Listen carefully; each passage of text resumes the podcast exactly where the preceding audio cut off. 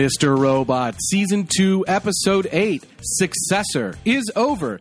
But the successor to that episode is this podcast, and we're just getting started here at Post Show Recaps. Hello again, everyone. I am Antonio Mazzaro, and I'm joined this week by someone who, well, he needs some introduction because where's he been? It's Mike. Oh, no, I'm sorry. It's Josh Wigler. Josh, how are you? Ah, I'm back. I have succeeded Mike Bloom, who had previously succeeded me. Oh, the successor's in full effect. Successor is in full effect. Success, great success from Mike Bloom. Mike, you did a fantastic job on the podcast while I was gone. Greatly appreciated. Antonio, you were just okay. Thanks, Josh. Shout out to the homie Mike Bloom for carrying me through those last two episodes. He did a really fantastic job, but I am really stoked to be back here in Mr. Robot territory as we are embarking on our first Mike Bloom free episode in a little while and our first Elliot Alderson free episode ever. Yeah, this is uh, this is crazy, Josh. We're in uncharted territory both for the last two weeks, and then for Mr. Robot as a whole. I don't know what we're going to do with ourselves. Maybe we need to revert to a sitcom. I think that that might be the move. Oh man, I mean, again, like this happens to me every single time I move away from a post show recap podcast for like a week or two weeks. I always miss the best episodes to talk about. I can't believe I missed the sitcom episode. I missed the prison reveal. These are like that. I mean, we couldn't have, you know, called the sitcom thing coming at all. There's no predicting that. But we've been talking about the prison thing all season long. So I was really bummed to miss those episodes. But Mr. Robot in a very weird place, as it all always is right now. Very exciting stuff. Yeah, I, it's funny. If we're ever podcasting about a show, Josh, and the show's not going so well, I think we might just have to force you to take a couple of weeks off in Yeah. hopes of restarting our karma with a show. It didn't. I I don't think it would have worked with the strain. Strigoi. Strigoi, Strigoi. Yes, but I think that it would have worked with some other shows where we hit a we hit a lull and then you you disappeared. I think we need to I think we need to put the bake this into our planning in the future. Yeah, I think that that's a good call. But I'm excited to be back here, excited to talk about this week's episode successor. I'd love to talk a little bit about those two episodes that I missed, if that's cool with you. That's really cool with me because I've been dying to know. You and I have talked plenty since you've been back, but we haven't talked about Mr. Robot. So I really am curious to know exactly what your thinking was. Those were two polarizing episodes, Josh. First of all, the sitcom pastiche, the play within a play, if you will, whatever it is, took about 20 minutes of an episode within a season of Mr. Robot where people were already a little bit antsy, thinking that episodes were lasting too long, things were taking too long to happen.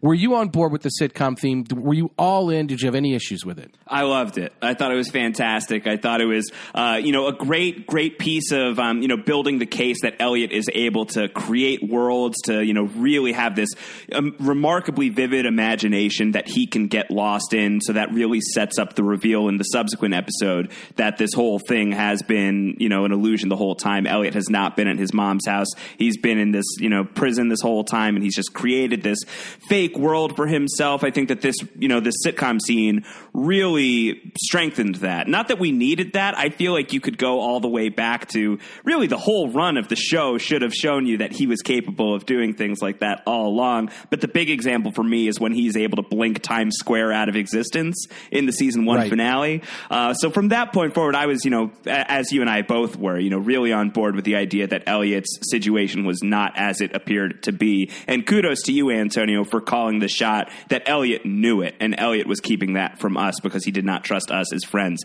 That was a really great call on your part, and that ended up bearing out. Um, so I think that, you know, just in terms of serving the plot and pushing things forward, I think that the sitcom sequence at least resets Elliot's ability to really delude us, to delude himself, to create these fake worlds where he can kind of retreat and hide away. It's not just a cool visual flourish. There's actual uh, story utility to him doing that. That being said, just on like the superficial, is this fun? Is this weird? Is this experimental? Experimental is it worth doing? Absolutely. You get some alpha on Mr. Robot and you have like a fun, real excuse to do that. Why not pull that trigger? Mr. Robot is a show that really relishes in doing very strange, bizarre, left of center types of story ideas and structural notes. And I think that that's been something that's been consistent across Mr. Robot ever since it debuted. And this was by far and away the weirdest thing the show has ever done so far. Maybe it'll top it in the future. Who knows? But at least up until now, going full on Miller Boyett is a very strange direction for Mr. Robot. But I loved it. I thought it was great. Um, maybe if you're not on board with the season, it's going to bother you. But I think for, for me, who I've been very on the record of being very on board with the season, I was enthralled. I loved it. I thought it was a great, great choice. Let me ask you within that, we had a lot of stuff with Gideon, we had a lot of stuff with Tyrell. And then in the week after, that the week that you weren't here last week, we had Mr. Robot essentially telling Elliot, yeah, we killed Tyrell. Are you on board with that? And does anything from the sitcom moment make you feel differently about either of those deaths and Elliot's responsibility therein? There's, I, I think there's almost no chance that Tyrell is dead. Uh, I'm, I'm very, very sure that Tyrell is still alive. I'm very sure that Tyrell is still out there. I don't think you can trust Mr. Robot's comment on that one lick when he tells Elliot basically like we did what we had to do. Remember the gun and the popcorn. I think when you read that scene, when you watch that scene and imagine Mr. Robot just like trying to yada yada past this so that he can or yara yara past it so that he and Elliot can just get on message again and just be simpatico and just move forward together as one unit. I think you can really see that on Christian Slater of him just feeding in to Elliot's worst fears here, just confirming it because at that moment Elliot is saying, "I just want to know. I just want to know at this point so I can move on." Uh, and Mr. Robot being like, "Yeah, we killed him." I don't buy that it actually happened. I think that Elliot seeing Tyrell in the trunk of the car and getting hit with a tire iron and everything that can all still just be him confirming for himself his worst fears, him, you know, imagining his worst fears. Oh my God, what am I truly capable of? Did I do this thing? I think that that's still I, I think that it's just his inner suspicions. I think it's his inner paranoia. I think for that to be the end of Tyrell Wellick without any further elaboration, that we're just supposed to trust Mr. Robot's word for it in the episode where Elliot violates his handshake agreement with us, where we find out that everything that he has been telling us so far has been at least somewhat of a lie or slicked in paint that we weren't aware was paint. I think that for us to buy that that is it for Tyrell, that just no way. I, I I would be genuinely floored if this season ends and there isn't some sort of Tyrell reveal and we're just expected to believe that he's actually dead. That would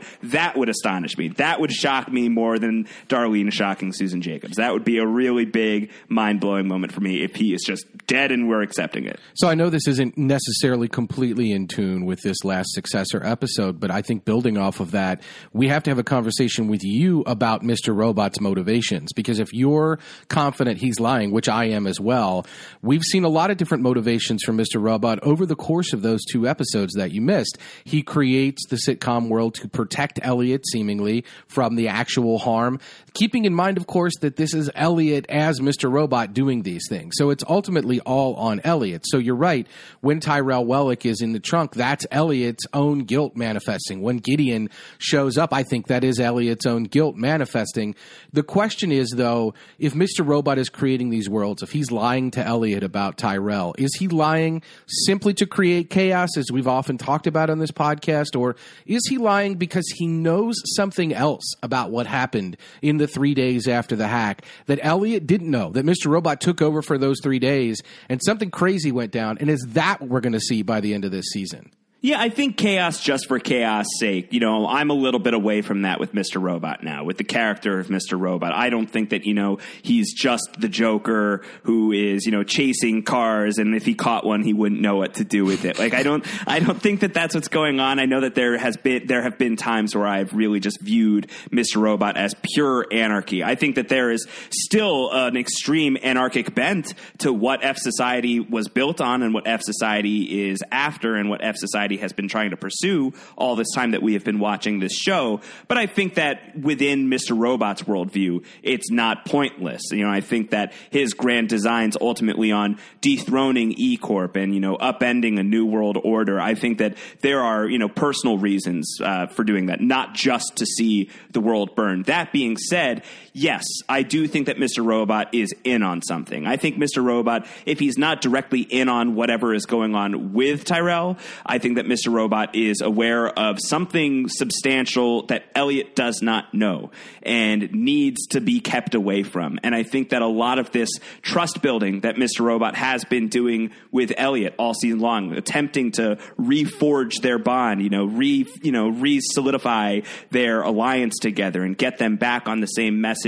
I think a lot of that has been Mr. Robot really needing to get Elliot back in business, but not fully aware of everything that Mr. Robot has going on. So yeah, I think those three days that we still don't know the full extent of, I think that there's some pivotal stuff that has happened there. Probably a lot going on with Joanna Wellick there. I'm sure that whenever we do get to, you know, if we see those three days directly or if we find out what actually happened there, I think Elliot's going to be in for some big surprises at what he was involved in. And I think that it's not going to be much of a shock for Mr. Robot, who's very aware of what happened during that missing time. Yeah, I agree. And it does seem like, from this episode especially, that there's a lot going on that we, the audience, aren't aware of. Now, we were lied to directly by Elliot as you as you kind of reset that we had talked about in the in the early days of season two podcast here that Elliot was in fact lying to us, and that some of what we've seen with regard to the Elliot storyline is very much handicapped not only by the fact that Elliot was lying to us, but also by the fact that Elliot himself doesn't remember, as you're saying, and that there are those three days that are a complete blank, and that when he meets Joanna Wellick, for example, in episode ten, there's a weird familiarity there that Elliot can't shake. Like she knows what I'm thinking. Like she hears me talking to you. I don't like this. She even speaks to him in Danish, as we've talked about at length here. That is something that can't be ignored. That is that that that is a, a loose end that we haven't really followed up on. And I think that those three days are going to come back with a vengeance within the context of this show. But it's been very difficult for us as viewers because what Sam Esmail seems to be doing, and we got a lot of this in this episode is slowly pulling the curtain back, resetting and, re- and, and revisiting these loose threads that were there earlier. Whether it's the shell casing or the banker that Darlene slept with, whether it was the random one night stand that seemingly was random that Angela had, that was not at all random. Uh, these things keep coming back. So I think that we're going to see a lot of these retreading or recircling into these areas that we've introduced in the first part of the season, and that that is a, a huge part. A lot of people were talking about oh, this first part of the season was so slow and it, the episodes were overpacked. It took too long. But I really think that this show's going to start benefiting from all the groundwork that was laid in. And I think Successor, this episode, occurs at a really interesting time in the season for that because we can hit a lot of those things that we've set up already. We are at a gap in the Elliot story in that we know he's in jail, about to be released, but we don't have the next step. So now we're filling in a gap of what was going on with F Society during some of the time that Elliot was in prison and while Elliot was dealing with Ray. And I think seeing different perspectives, seeing DDP in private moments with her boss, seeing all these things, I think it really changes the scope of the show. And I think it's important that we talk about that for sure. Yeah, I'm sure we're going to hit on all of that stuff as we're, you know, ripping through this podcast and talking about this week's episode. But I do think, you know, to the point of this season's been slow or, you know, the Elliot story wasn't connecting to anything and how could we be lied to and expect to be okay with this? You know, that was a lot of the thinking behind a bunch of the think pieces that I saw, especially of last week's episode. I think a lot of people were not thrilled with that reveal, feeling like Mr. Robot was wasting their time. I think a lot of the things that you've highlighted already, um, just in that past comment that you just made, I think that there is a lot going on on this show beyond Elliot. Certainly, that is the the premise of the show is that Elliot is not clued into everything. Elliot does not know everything that's going on, and even everything that Elliot sees has to be looked at suspiciously because his worldview is different than ours. You know, he hears Evil Corp when he sees E Corp. That's been from the very beginning, and I think that there have just been a lot of different elements throughout this season specifically, but connecting all the way back to season one. You mentioned Joanna Speaking, you know, to to Elliot in a language that he's not supposed to get. Things like that, you have to imagine, are going to connect eventually, and I think things like that are starting to connect, maybe even as soon as this episode in Successor. Like you said, the FBI agent who's been dating Angela, who we met in the first episode of the season, had no idea that that was an undercover guy. Uh, so a lot of stuff like that going on. I think that really the takeaway for me is Mr. Robot this isn't a casual show. This isn't a show that you, you know, just tune in and tune out of and expect to really greatly enjoy yourself and expect the show to really just, you know, feed you its information. You have to study it and you have to stop down and you have to try and remember things that happened earlier. It's a very detail heavy show. This season has really proven that. Some people are, you know, accusing the show of being slow or, you know, overindulgent or anything like that. I think that this has always been baked into what Mr. Robot is, but the bigger Mr. Robot gets and the longer it goes on for, and I mean that in terms of episode count, you know, we are almost done with, you know, season two. We will be 22 episodes deep into Mr. Robot by the time this thing is done. The longer this show stretches on, the more and more complicated it's going to get. And I do think a bunch of things will start answering, um, will start getting answers as it folds in on itself. But you won't really feel the weight of those things folding in on themselves if you're not paying attention. So I think that that has been, I think, a big part of the disconnect between people who've been happy with season two of Mr. Robot, like you and I, and many of the people listening to these podcasts, I hope, uh, and the people who've been really unhappy with it. Uh, for my money, I can't imagine being unhappy with season two of Mr. Robot. Even, you know, talking about this episode successor that we're about to get into, first ever episode without Elliot Alderson, without Mr. Robot appearing even once. And I'm seeing a lot of comments from people saying this is the best episode of season two so far. Yeah, and I've seen those same comments, and I it, I don't know that I agree, but I but I I love that people are you know very much responding to an episode where the main character isn't even present. Yeah, I agree. I completely agree, and I love that that that response is happening. I think the response is merited. I think that it's it's quote unquote best episode for those people because it's very tense and there is a lot of moment to moment stuff that is very big and very real. Are is somebody at the door? Is somebody going to capture somebody? Is somebody going to kill somebody? What are they going to do to cover up this crime? Are they going to be found out at any moment? What is the FBI doing to tighten these screws? So there is a lot of suspense and a lot of tension in this episode. I wanted to vomit like 16 different times. Right, that's that's crazy. episode. Yeah, it's it's edge of the seat, throwing up kind of stuff for you. So I totally get it, and I'm and I'm on board with that as well. Except for all of the vomiting, I wasn't feeling so vomitous, Josh. I was feeling very vomitous watching this episode. Like you said, just a really great, great work in terms of the sound editing and the music choices. Uh, you know, camera cutting away at all these amazing times. You know, when Susan Jacobs runs into a wall and we are suddenly done with that. Um, you know, the whole sequence where you don't know who is waiting for Mobley in his apartment. Is there somebody there? What's the knock on Trenton's door? All of that. And it doesn't even necessarily, I mean, we don't really know what's happened to Mobley or Trenton by the end of this episode. It's very ambiguous right now. Uh, for the next several days, we can interpret that however we wish.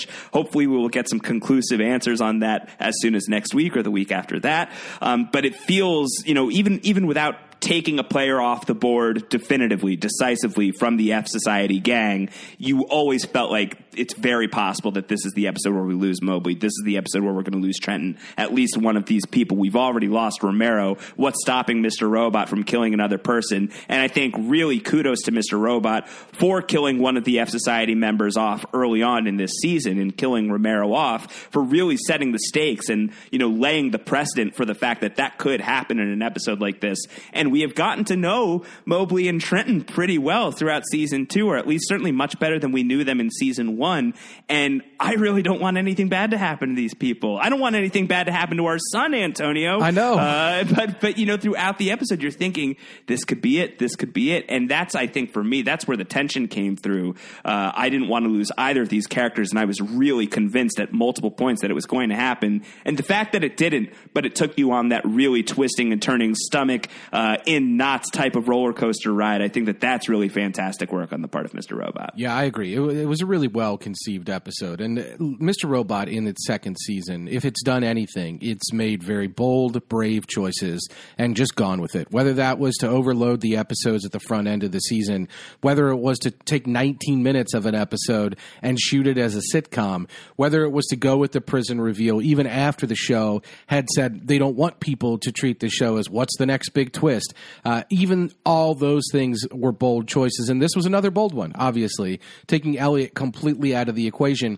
And I think it introduces something on this show which is not needed, which is a little timeline confusion. So I think it's important that we sort through this in this podcast.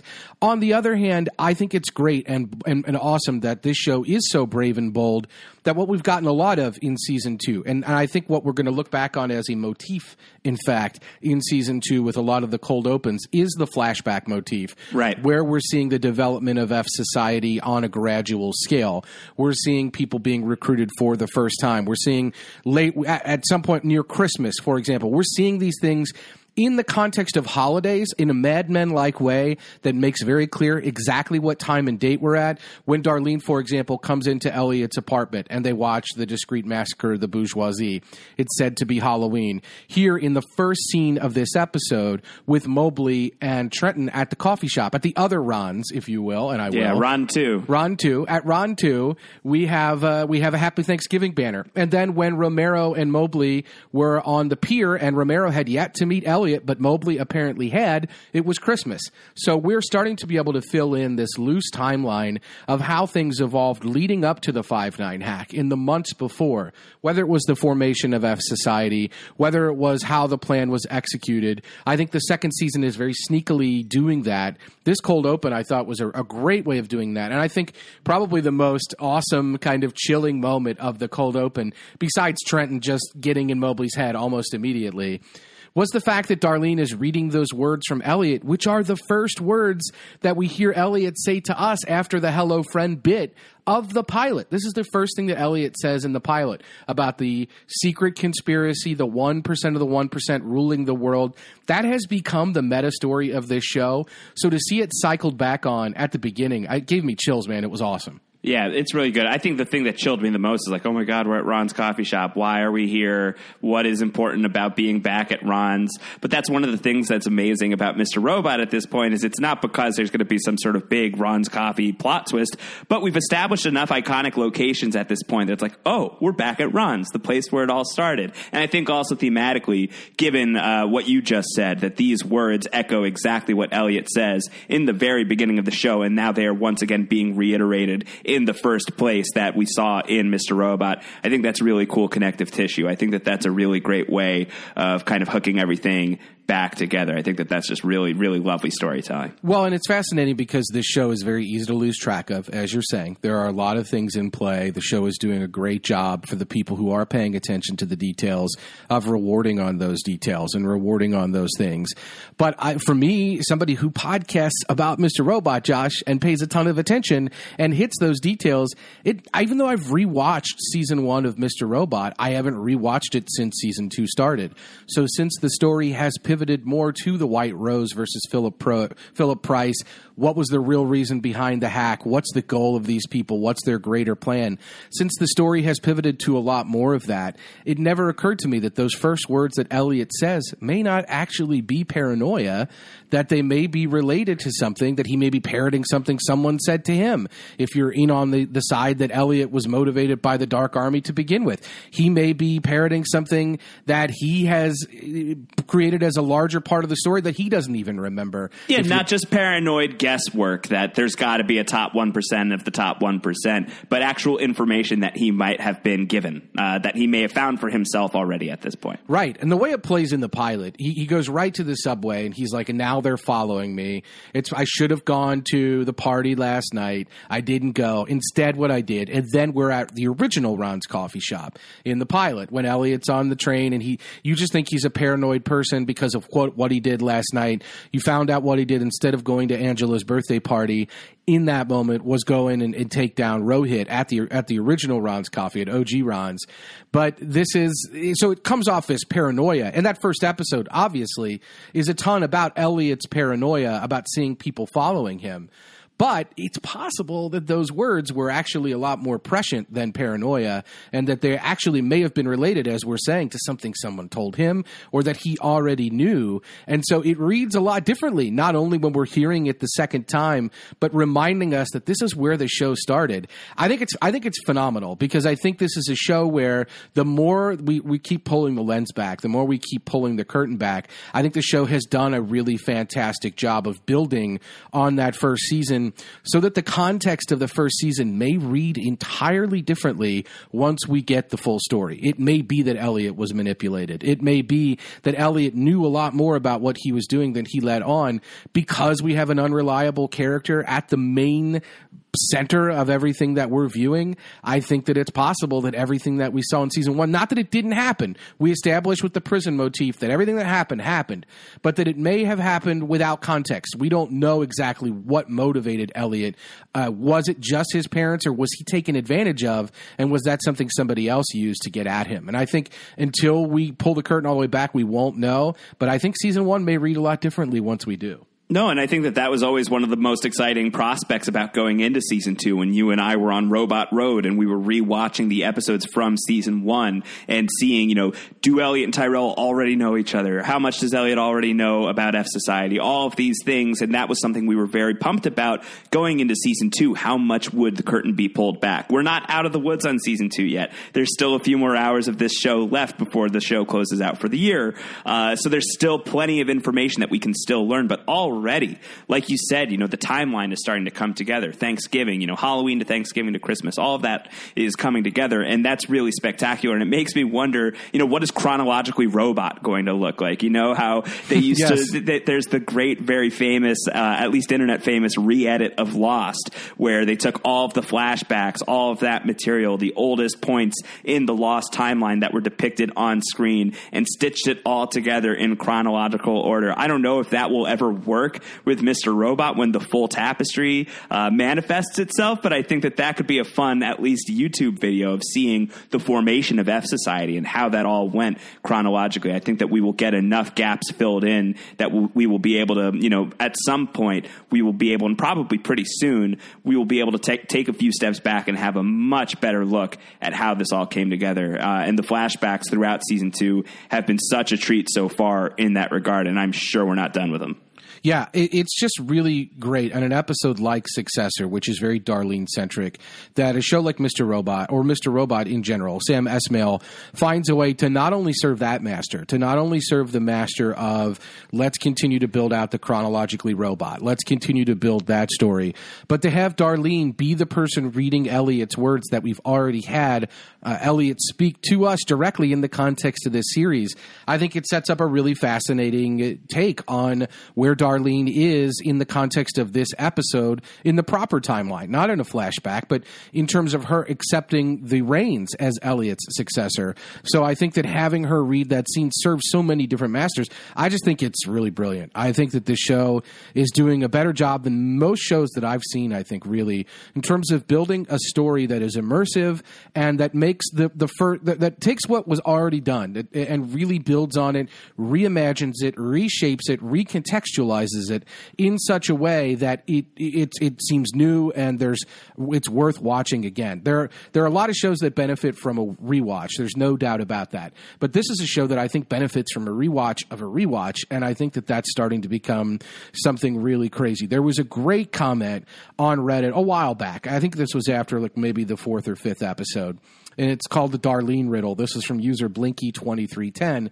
And in that comment, the user really breaks down about it, it plays into this whole master slave thing and exploits that we've You know, I got to say, just to interrupt you really quickly, uh, that I think that you and Mike did such a good job on these podcasts over the past two weeks. But if I had one complaint, if there's one thing that I was really, really disappointed that you guys missed out on, not enough. Is that you, well, you kept saying master slave, and not once did you guys slip into a Mr. Garrison, oh, master slave. exactly. Uh, I mean, I just don't know if that's appropriate these days. No, I was just very, I was just very disappointed by that. Well, now we've done it, so we're now there. we've got now we've got our one. Do we have one for Blinky twenty three ten? Is there a no. Blinky reference we can pull no, in here? No, that's enough. That's all we need. So, like Master Slave and like the exploits and like Mister Garrison, uh, yeah, who doesn't trust anything. Yeah, we're, we will not go into Mister Garrison, but uh, Darlene is a character that could be read differently, and this is a, the Darlene riddle is that user suggesting and providing evidence that Darlene manipulated Elliot, that Darlene was pushing the buttons all along to get Elliot into a place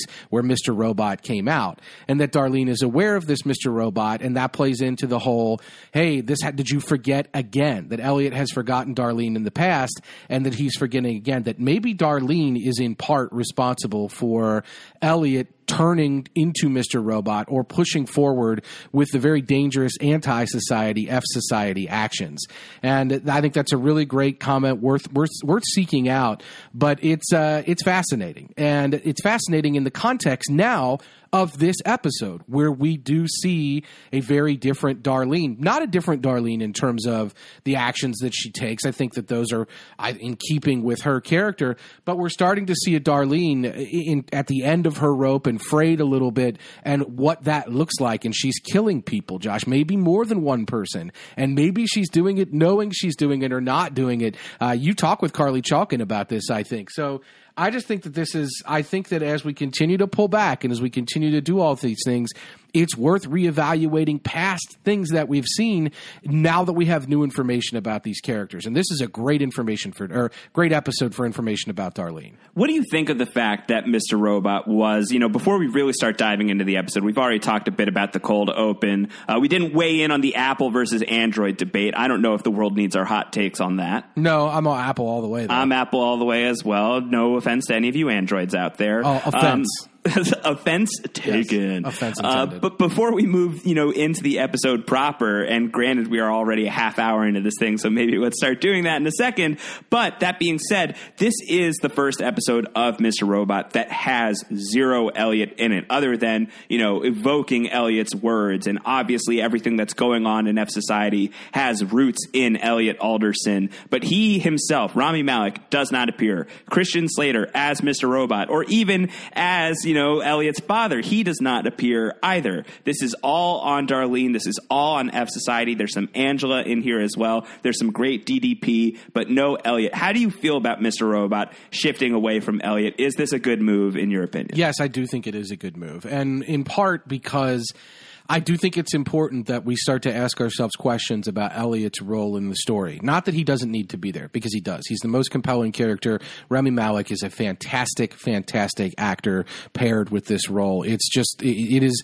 the thing about this show more than anything. I think that really pops when you watch it is as Elliot, as as Mr. Robot slash Elliot, as Elliot slash Rami Malek, as all of it. It's really awesome. So I think that you can't take him out of the story, but I do think again, and it's not by means of not talking about this episode. It's it's about this episode. It's about the next scene where we go in and we see the scene from last episode that we'd already seen. The and this is happening tomorrow scene. We're looping back on ourselves. We're going back to places that we've already covered, and I think it's important to do that because I do think the context changes, and I think the context of Elliot is important when we see an episode without him. I think it's important for us to ask ourselves what role does Elliot really play in this story? Yes, he's the leader of F society, but was he manipulated? Was he put into a position by something else?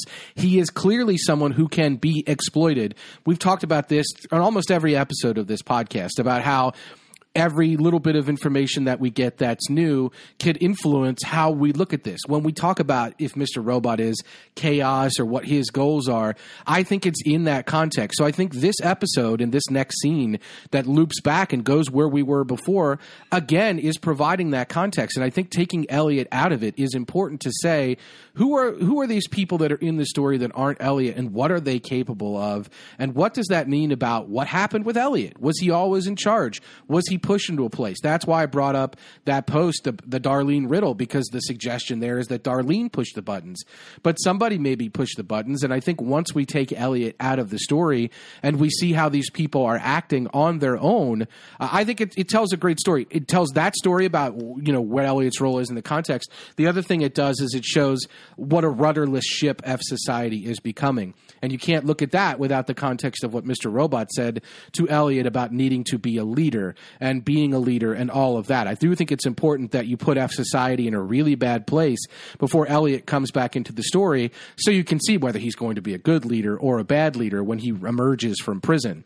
But I think that that's all, I think that's all really stuff that really improves the show. I don't think it detracts from the experience at all. I mean, I'm just one person. Maybe other people need to have Elliot on the show every single week. And I don't think we can do too many episodes without him. I don't think we should do an episode without him next week. I don't think we should do multiple a season, but I think this is a really good place to do it, and I think it does serve to recontextualize everything. Well, it's kind of interesting too, right? In terms of the structure of where this is falling in the structure of the season. This episode, uh, it's not an exact one for one because there are more hours in season two of Mr. Robot than there were in season one of Mr. Robot. But this is kind of falling at a similar time where in season one of Mr. Robot, Elliot breaks Fernando Vera out of prison. You know, it's a very prison heavy episode. Yes. Uh, and then the subsequent episode, I believe that's episode seven, Elliot is in it. He's actually in the episode, uh, but he's in it less than he's ever been in any episode up to that point, and probably outside of this week's episode where he does not appear at all. It is his, you know, other other than that, it's the most absent episode for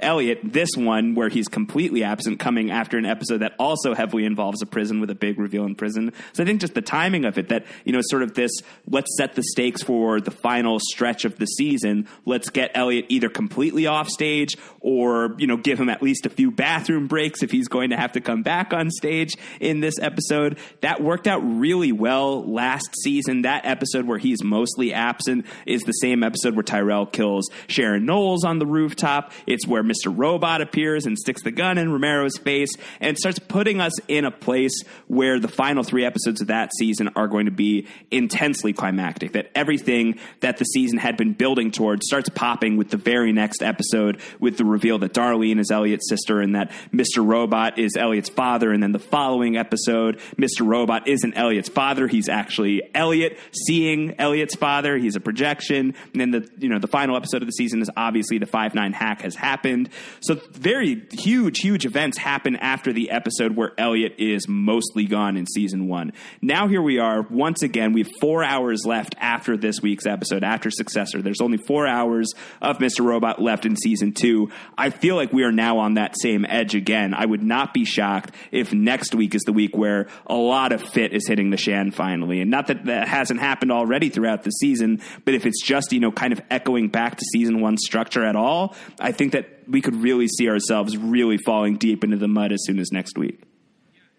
Yeah, and and there are ways that the structure deviated a little bit in terms of the fact that you're right, the timing is slightly different. So you could read the prison reveal as the same in episode seven as the same as the prison reveal, or not the prison reveal, but the Mr. Robot reveal, the mind altering reality reveal that happens at the end of episode eight in season one.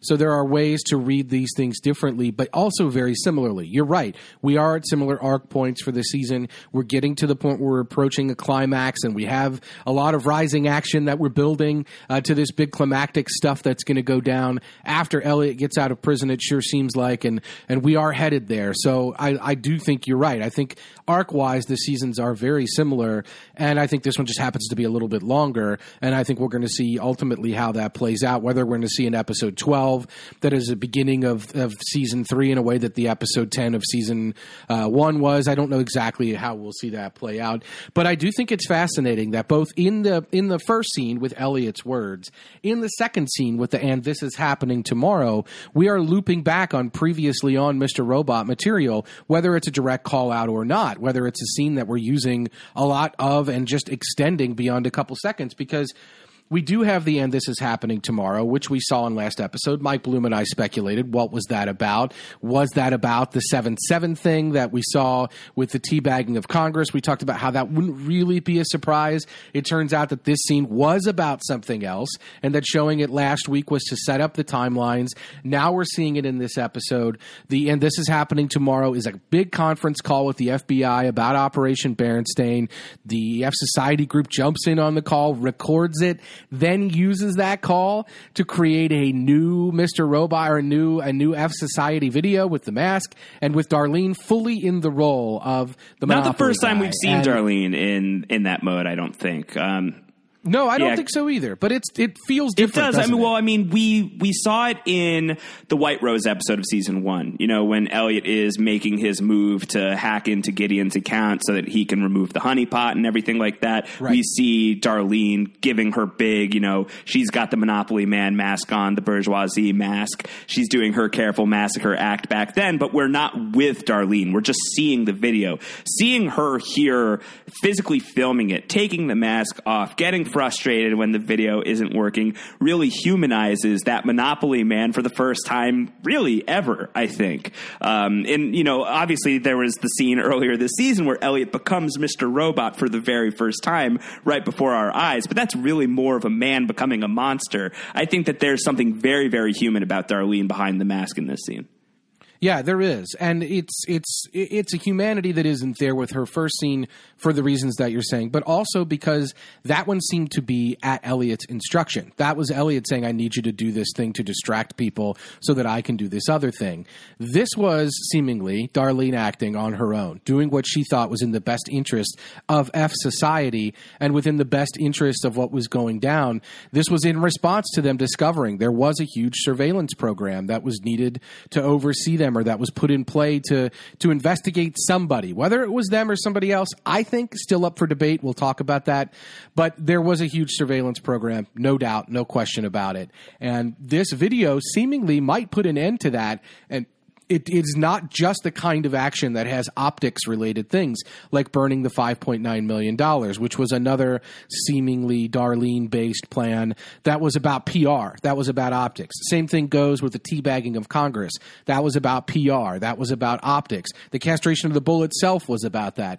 This is a, this is a chess move. This is we're going to put this out there in hopes that it will screw up the investigations, turn people against you. Uh, it's optics, but it's also strategic and not just optic strate- you know, strategy. It's it's an actual move against the FBI, and so it's her doing it. It's not Elliot telling her what to do. So it does play differently Right. in that regard It's as well. not just like a public confidence thing. Like this is actually this information could be like, uh, you guys, are you able to do that? No, you're not. All right, let's take some legal action towards that. Uh, there's some actual physical, you know, not physical, but there's some actual structural damage that's sustained in a move like this. Yeah, and it has the purpose and effect of causing that damage. It isn't just like let's make them look bad. It's let's make them look bad so that they don't continue to investigate what's going on. Let's really expose them. And that that seems to be their only play. I get why she did it, but that's her call and fully her call in the moment.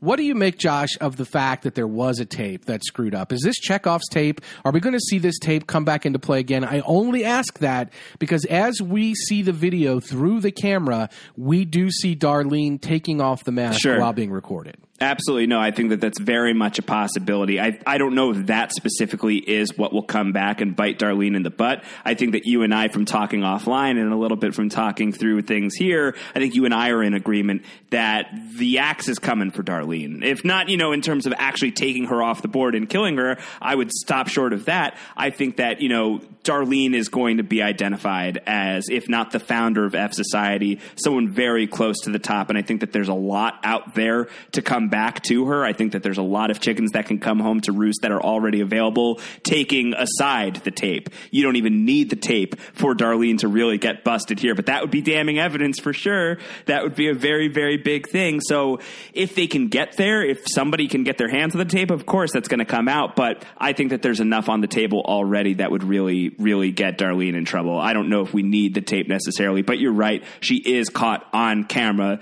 taking the mask off. If that tape falls into somebody's hands, clearly she's toast. Yeah, I don't. I, there's a reason that it's there. Uh, that's for sure. And I, whether it's to just build our own paranoia about whether she'll be caught, like you're saying, because there's a Yeah, million I think- reasons why.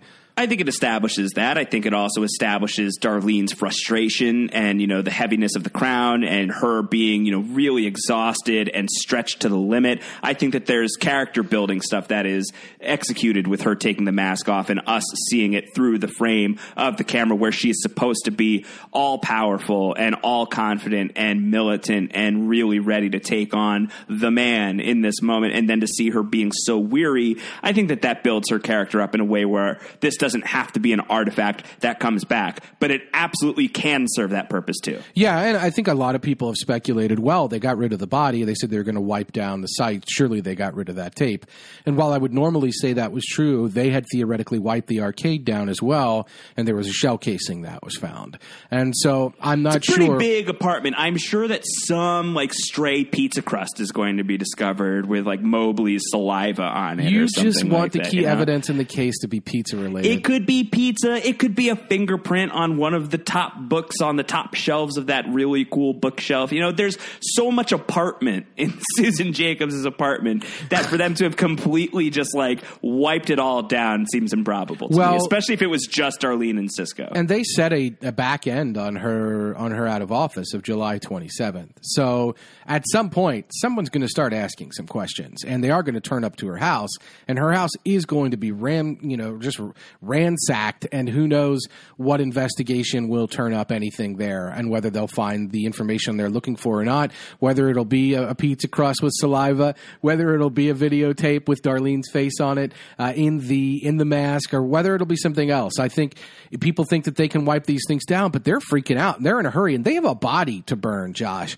So they may not have gotten everything out of that house. That's one thing I would keep in mind. The other thing I would say about these first few scenes is so after Darlene records the video with Trenton and Darlene takes the mask off, we see the video play out. We see Trenton uploading it. We hear about how there are 16 people or maybe 17 that are being Right. surveilled as part of the code name case. One deceased. One is probably, deceased. Probably R.I.P. Leslie. Are you, so you're reading that as Romero, not as Gideon? I think that that is I I think that it's reading as Romero to me, um, but I think that it could read as Gideon as well, and I had considered that possibility earlier. To me, just with DDP on the case and having investigated that and having seen the authorities there, uh, it feels to me like Romero would be the one on the radar, unless that's really just to build our paranoia and to build the F Society paranoia, as Mobley is going to find out later on, or at least as we're going to see from the perspective of DDP talking with her superior, Mobley is indeed on the FBI's radar, but probably not as deeply as he thinks that he's on the radar. Um, so I think it could it could cut both ways, Right, and he seems to be on the radar for a completely different reason. So I'm Right, not, just for being the party man. yeah, I'm not 100% sure that the 17 in question in that case are actually people that we are associating with F Society. Maybe Mobley was one of those 17, maybe he wasn't. That seems to be the big debate that Mobley's having. After Trenton uploads the video, he's listening to that conference call over and over again on his headphones. He's very paranoid. He thinks that one of them is them. He takes the headphones off. He wants to just go into the wind and disappear. Cisco is not for that. He doesn't want to let anyone leaves uh, leave, and I think immediately we're wondering, like, okay, Cisco, is this because you're the voice of reason, or is it because you're the voice of the Dark Army? And that's exactly what Mobley Mobley puts right back in his face. Josh, I'm so proud of our son. I know he really is. And I mean, listen, if he had seen him just an episode earlier, Cisco talking tough is really just talk. All right, this guy, his bark is a lot worse than his bite. And so are his fingernails. Yeah, And so, are, yeah, no, his fingernails are sharp. You don't want to like uh, shake hands with him. yeah, him. needle sharp. Yeah, uh, Needle sharp. So yeah, th- that is all very much what's happening with Cisco and Mobley, and they're at odds. Did you think? I mean, is his goal in that moment saying stay? Is he really trying to preserve them from being killed by the Dark Army? Do you think he has a larger plan in play with the Dark? I'm clearly, by the end of the episode, we know he does vis-a-vis Darlene. But is there some reason for the Dark Army to want to control all of what F Society is doing? I think you know Cisco is complicated right now, or or maybe you know maybe it's that Cisco seems a lot more complicated than he actually is. I think that might be what I'm trying to say here, and I'll try and reason it out as quickly as I can. Is I think you know we saw Cisco, you know he's talking to his Dark Army colleague in an I don't remember if it was last episode or two episodes ago. I think it was two episodes ago uh, when he's trying to protect them and he's trying to get some protections in place for F Society or at least for Darlene, and then he's tortured for it, where it's like you're a foot soldier, don't speak out of school. Um, we're going to see by the end of the episode that yeah, he's still talking to the Dark Army. Yes, he's you know reporting that he's got Darlene, and in this moment he is saying to Mobley like, "Don't go out there. Dark Army's just going to erase you. Like they they will take no chances." I think that on one level, of course, he's doing his job, but I think that we've also gotten enough evidence on on the show that Cisco, at least to some degree, cares about not wanting these people to get hurt. Uh, I think that it could read as a threat when Cisco is saying to Mobley, like, don't leave, you'll get killed. But I think it also is a warning, like, it's a practical warning of, like, dude, don't do it. Um, I think that Cisco is, you know, he's hit with a baseball bat at the end of this thing, and he's, you know, he's probably going to be, you know, who, who knows what's going to go on with him. But I don't think that he himself is so nefarious, at least when it comes to him versus F Society. I think that there's a, a place in his heart, or at least in his interests, for these people. He doesn't want to see them get hurt. Yeah, I think you're probably right. And I think that that is a really tough place for Cisco to be in. It is odd that his motivations aren't entirely clear in, in every scene, but I do think that there is some a part of Cisco that isn't going to be just quieted down with a needle under the fingernail that does want to take care of these people. It's really fascinating, of course, because he did some harm to Angela, and we find Angela as similarly motivationally conflicted, probably the most motivationally conflicted character on the show as Oh, far yeah. as the way she reads to the audience. Yes. What about her at the karaoke scene, Josh? meeting up with Steve. Uh, her, is it Steve, her dad's buddy, the plumber? Yeah, Plumber Steve. Plumber Steve sucks. That guy is really crappy. He's uh, he's really not a nice guy. I, not not one of the nicest plumbers I've ever seen for sure. He could stand to learn a lot from those Mario brothers. That's uh, that's how I feel. Yeah, yeah. Luigi and Mario would teach this guy a thing or two about manners. I think. Yes. think. No, you Uh, must have saved the princess and not to make a fun of her. yeah. Oh my God. No, this guy. You know, he goes from the Terry Colby School of Plumbing, at least in terms of how he talks to Angela. Yikes. Uh, Yes. You know, what? Once again, why? What is this? I mean, I don't want to repeat any of this language. You don't want to get caught doing a repeater. No, you don't want to do the repeater. Uh, Bet Foster couldn't say meow nine times, uh, but we see Steve like, yeah, he's you know he's saying, oh Angela, didn't you see you at your dad's you know barbecue? And she's like, yeah, you know I've been busy. He's like, yeah, I know you have been. It's got to be pretty awful for your dad to see you bowing down to the people who killed your mom. It's got to be a tough pill to swallow. And then something else about swallowing, it's just all very very terrible stuff. Uh, Angela, who seems at least half drunk throughout this entire sequence, uh, just does not stand for that whatsoever. Yeah, I mean, half drunk is putting it nicely. I mean, you could also say she's she's medicated. I mean, she's out of it for one reason or another, and we have to track this. So, timeline wise, this is probably occurring on the actual Fourth of July proper. There's a big sign that says July Four live band karaoke. There's a lot of decorations up. Some people are dressed up for the holiday, so that this seems to be occurring on July Fourth.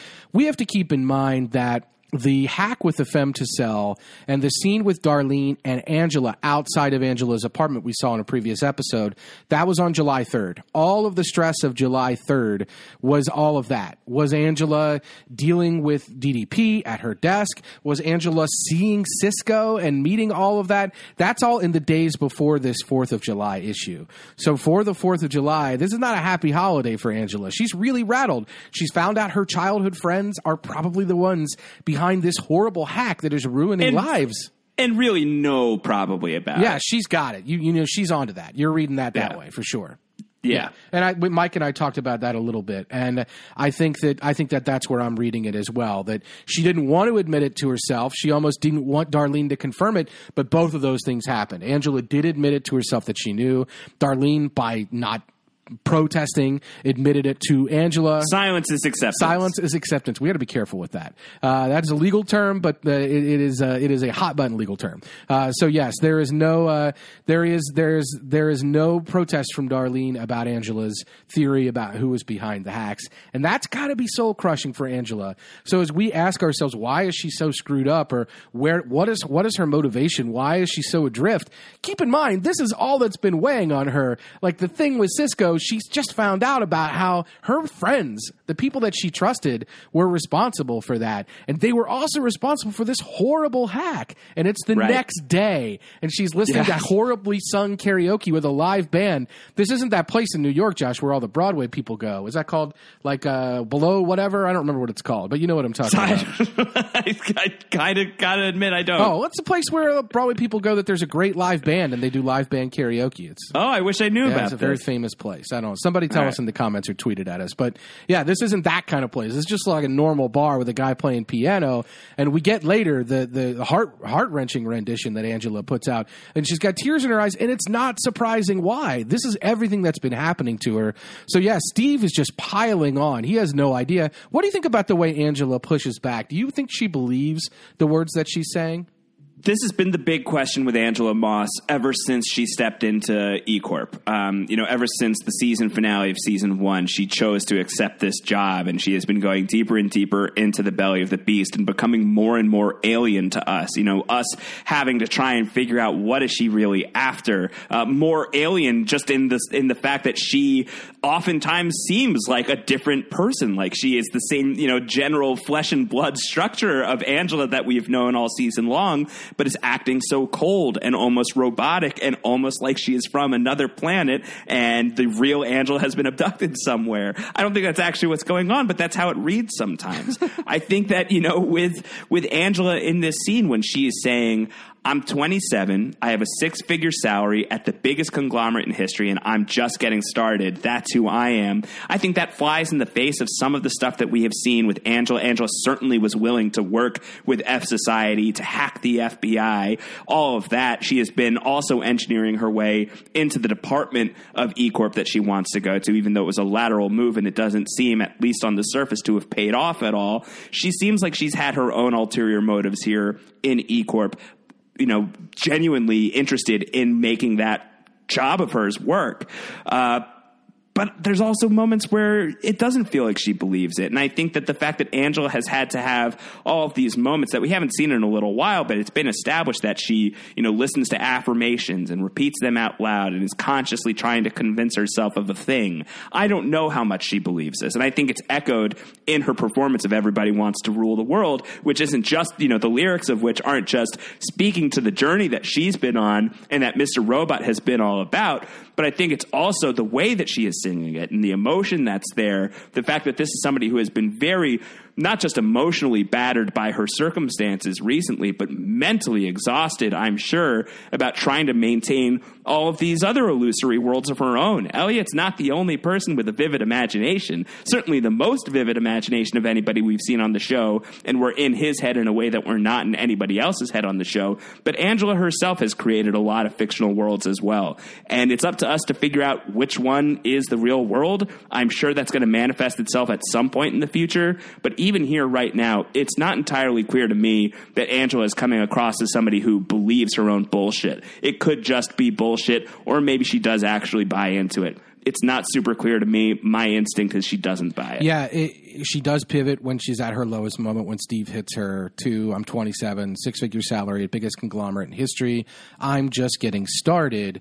And she does sing Everybody Wants to Rule the World, although she sings it in a very flat, sad, depressing kind of way, especially the way it's shot and the way it's pulled off. She doesn't sing it in a defiant, happy way. So I don't exactly know uh, whether you're whether she's been abducted by aliens, whether Alpha's involved, Josh, uh, or whether there's yes. something else in, in play here. Uh, but yeah, you're right. I think it's the 400 pound gorilla in the room, is what we're trying it to is. say. It's the four. It's the Harambe in the room. Uh, yes. Oh no. so hey, listen, we're going to meme it up. We're going to meme it up here. Stop. Josh. No. Uh, but yeah, so this is the Harambe in the room and that's what's happening. It it's crazy because there I don't know if it plays this way for everybody. And and you can I don't know if this is a feature that that is that goes Did you notice the quote that showed up after right after this Angela scene? No, tell me. Oh, so so USA must have a feature uh, where it's called quote unquote, where there's a quote that ties into their show. I don't know. After this scene, but before the commercial, there was a USA Network logo, and then it said USA quote unquote, and then it presented a quote from Lewis Carroll, and the quote was, "Sometimes I've believed as many as six impossible things before breakfast." And that's all it was. And it said Mr. Robot, like it, and it, and it had the Mr. Robot logo after, but it was clearly presented by USA. It wasn't part of the Mr. Robot show. It was like an interstitial, something that came after the show, but before the commercial. That was a little bit of a network promo, and it had this weird Lewis Carroll quote there. So I don't know what you're saying about Angela and all these different versions of her and the different things that she's manifesting. I think that that quote's interesting, considering it was contextualized right after that scene.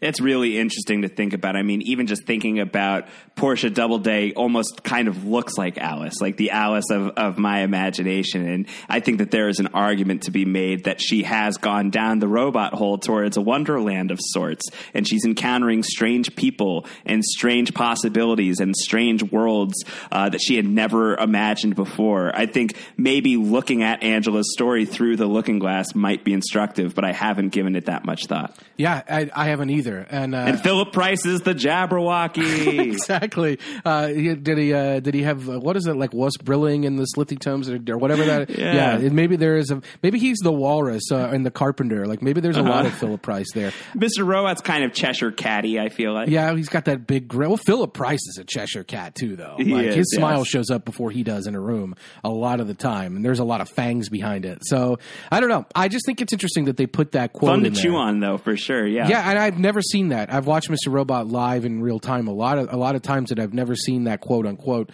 feature. And maybe that's something the USA is doing for all their shows or a lot of shows. Uh, but I, I saw it pop up there. It was after that scene with Angela. I do think it's a it's a quote clearly that can relate to a lot of the different stories that are in play throughout this season. But it's one especially that roots in play with Angela, where she's self affirming and she's trying to believe these things and she's saying them as if saying them makes them true. But we also see after this scene, and we have to get into timeline again because this is from the previous episode. But several weeks after this scene, when we see Angela in her new job in risk management, she's bungling it up. Or maybe she's bungling it up on purpose. We don't know. But Josh, that's the scene from last episode where Susan Jacobs is already missing. So we know that it's after the events of this episode. She hasn't been found. Angela's in her new job. She's in the conference room and she's still asking for that Washington Township file. So she does seem to have a bigger plan in play that involved her being in that department and getting access to that file, but she's not doing a good enough job right away with her new boss to get it. So she is trying to do a lot in these scenes, and I'm not sure what her greater plan is. So when she says, I'm just getting started on July 3rd, we see more of that play out after that. And, and then we go from there. Like the timeline wise, July 7th is the date that Angela goes to see her dad in the big box store and tells him she's already got the signatures to have the lawsuit dropped. Then she, subsequent to that, has the lawsuit drop and moves to the this new job. So we have to look at Angela on that spectrum and see that this is just one moment in time of Angela, and we've already seen moments after this with Angela in the previous episode. But this is just a weird, this is a weird sequence because Duck Phillips shows up at some point. Yeah, I was going to say we've been talking a lot about Cheshire cats and white rabbits, but let's talk some duck. Yeah, no Uh, dogs Du- with Duck this time, unfortunately. No dogs. R.I.P. Chauncey. Duck Phillips of Mad Men fame here to to get a little flirtmance going on with Angela Moss. Is that what's going on? Sounds like it might be more than a flirt man's, Josh. If you, if you listen to her uh, date that had taken her to the bar, uh, what is it with Angela like? Like going to what is she just like going to gin joints and listening to bad music? Why is this a date hobby of Angela's? I don't know. It's just her way of meeting people, I guess. I don't know how people do it in the modern day. Well, and we know going into season one, speaking of pilots and early episodes, uh, Angela is reputed by Elliot to have very bad taste in men. Right. So Yeah. I don't know. I don't know what's going on with Duck Phillips. DDP. Just don't get him drunk and bring him to the E Corp offices after dark, especially if he's had a particularly foul meal. Oh. If he's had like any beans or anything like that. Yes, uh, like water from uh, from ducks. Uh, yeah, that could happen. So Stay away. Yeah, Stay we don't away. want we don't want that to happen. That's right. But I don't know. Uh, DDP was hilarious. A contact? Like she thought that he w- would have been somebody from some other world. I don't know that that's the case. I don't know what Angela's deal is. Her date chalks it up to the fact that she just has a thing for older guys.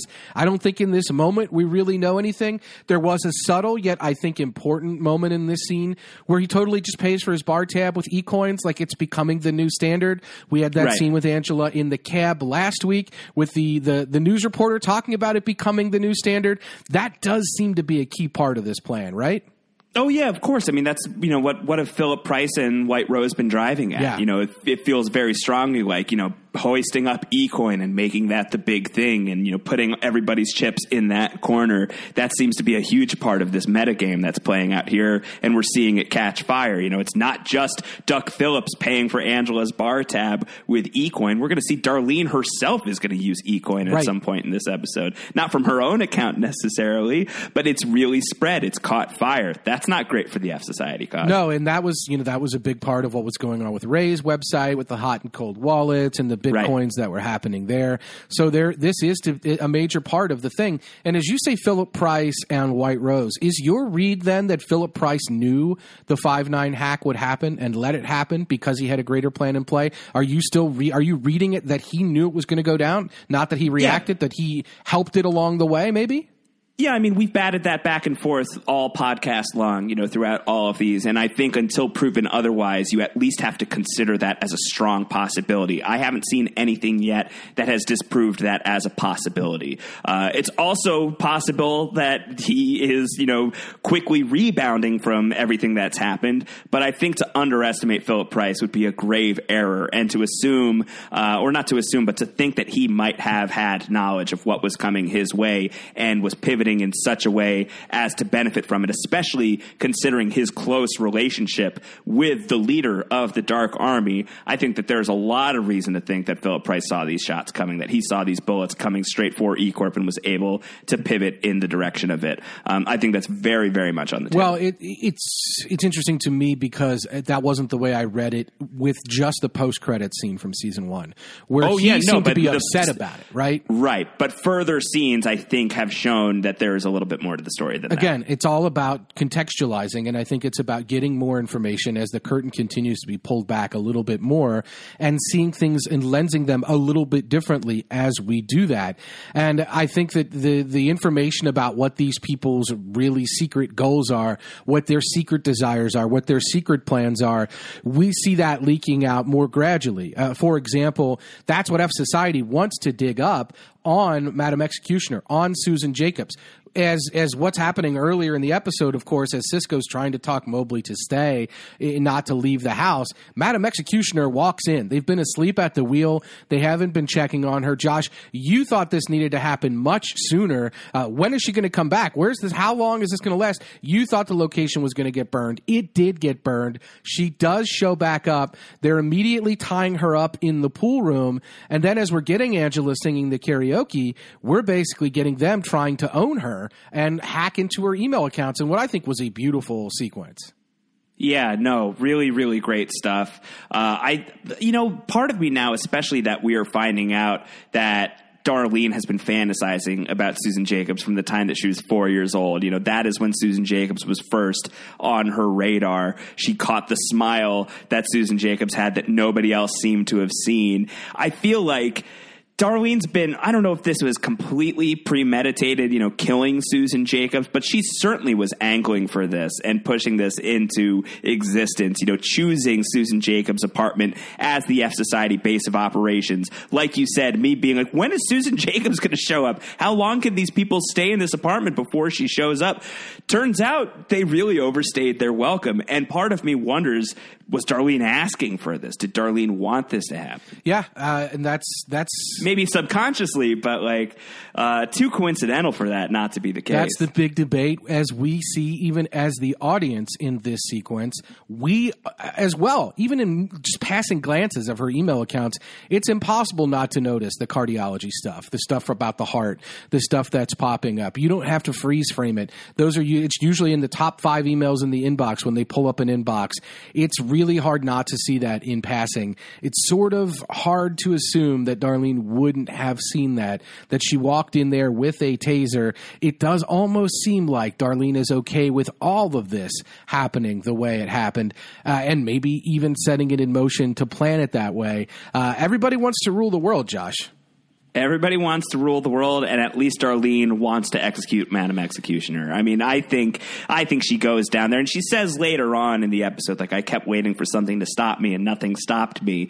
But in her heart of hearts, I think she knew what she was going to do, and I think she knew exactly what she wanted to do. Yeah, I think you're probably right. And I think it's fascinating because didn't you speak to Carly Chaikin about this and she had a slightly different read on that?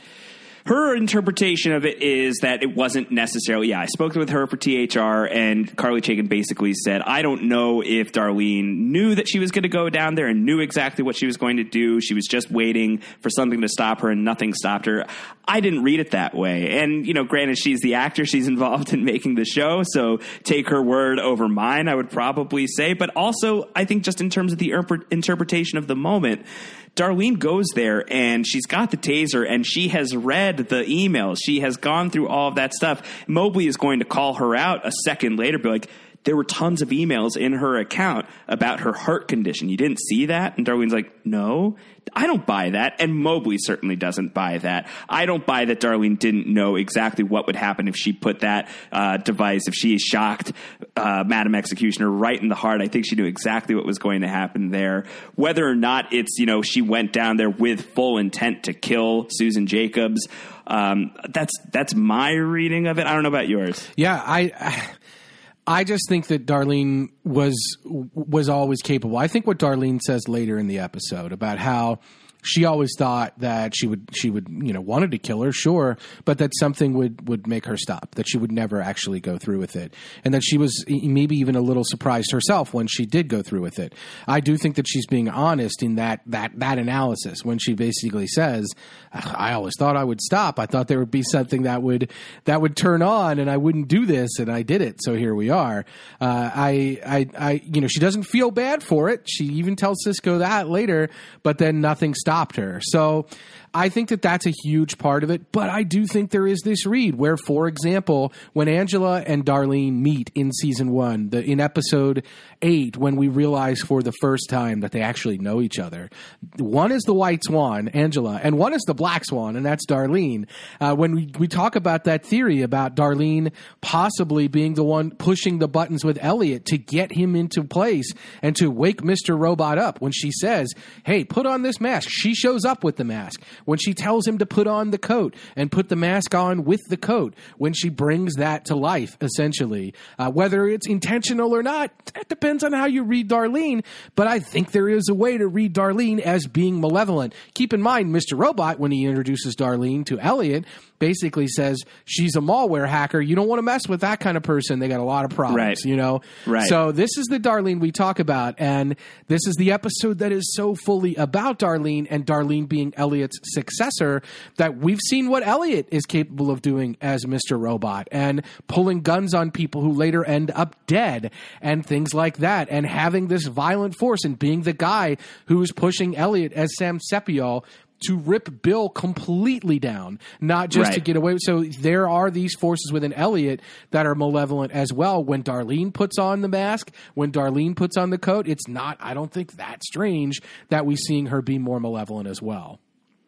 I think what's also great is haven't we been tracking uh, color with Darlene all season long? I know that's something that you've been watching closely. Yeah, there's a lot of that. So, what did you find interesting in this episode? So, we've been watching her with the color red, right? Yeah and we've been wondering, oh my God, is something really awful going to happen to Darlene? Is this connecting with death? Is Darlene going to die? Is she marked for death? Is this going to be the big twist of the season? At least that's something that I'd been wondering about.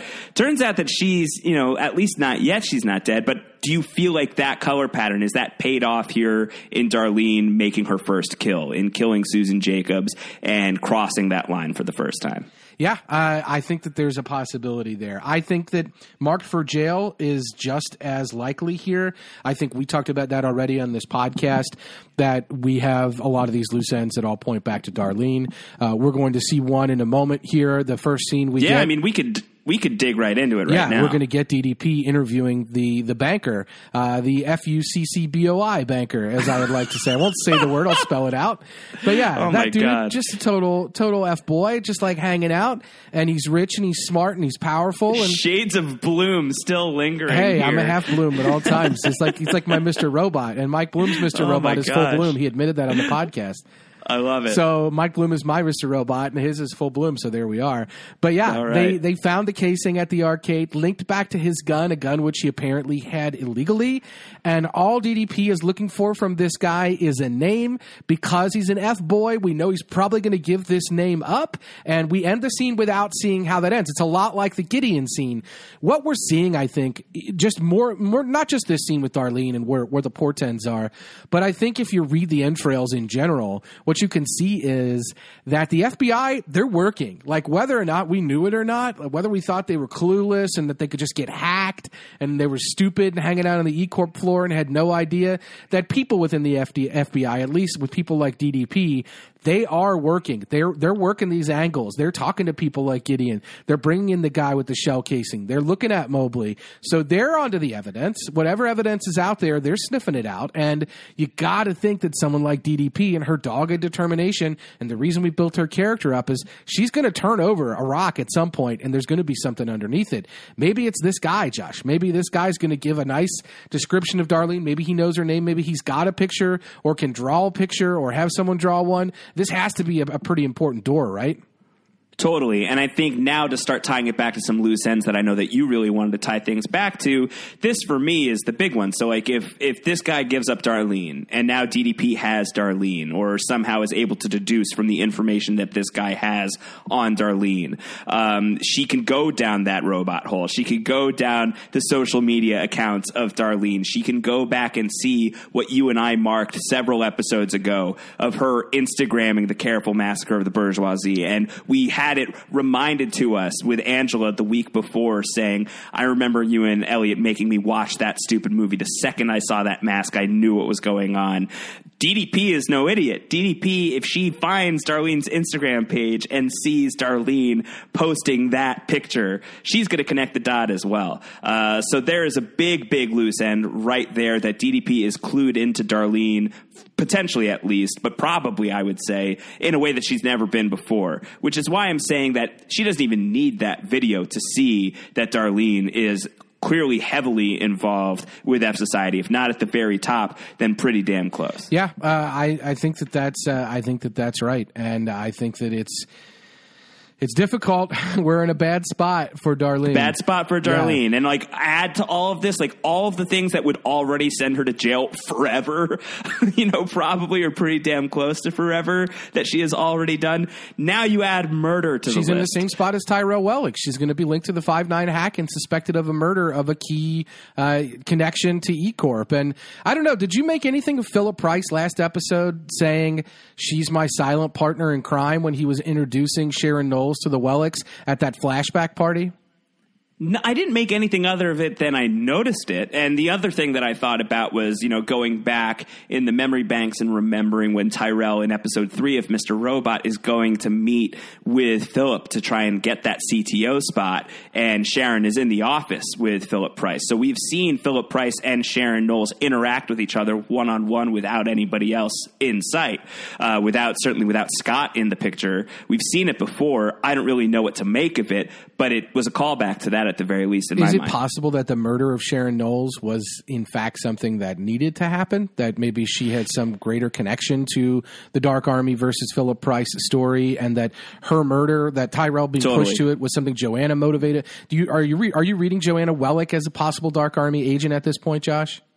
I know that's something that you're really, really hooked into. Um, and I, I know that you were talking about that with Mike over the past couple of weeks. And I, I don't know if I fully, fully see it yet, other than to say that it, it made me think. It made, it made me wonder a little bit because we want to know what, what are Tyrell and Joanna driving at? You know, what is their big thing? They clearly have this uber goal, uh, as they're discussing, you know, power and how to get him to be CTO and why is Tyrell so aggressively after that job? Why does his whole world hinge on it? Is it purely because he is, you know, this power hungry lunatic, or is there more involved there?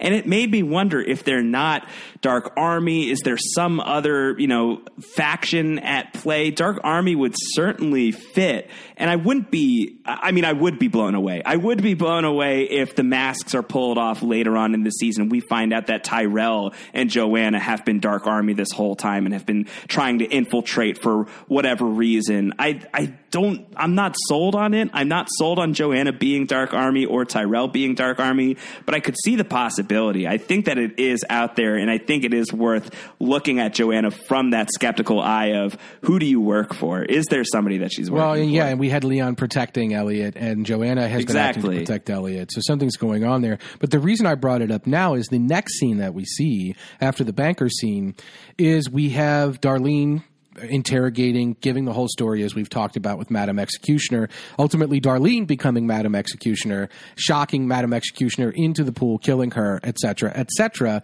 But now, if we're looking at that, that the, earlier in the season we had Scott Knowles, Philip Price, and Madam Executioner in a room.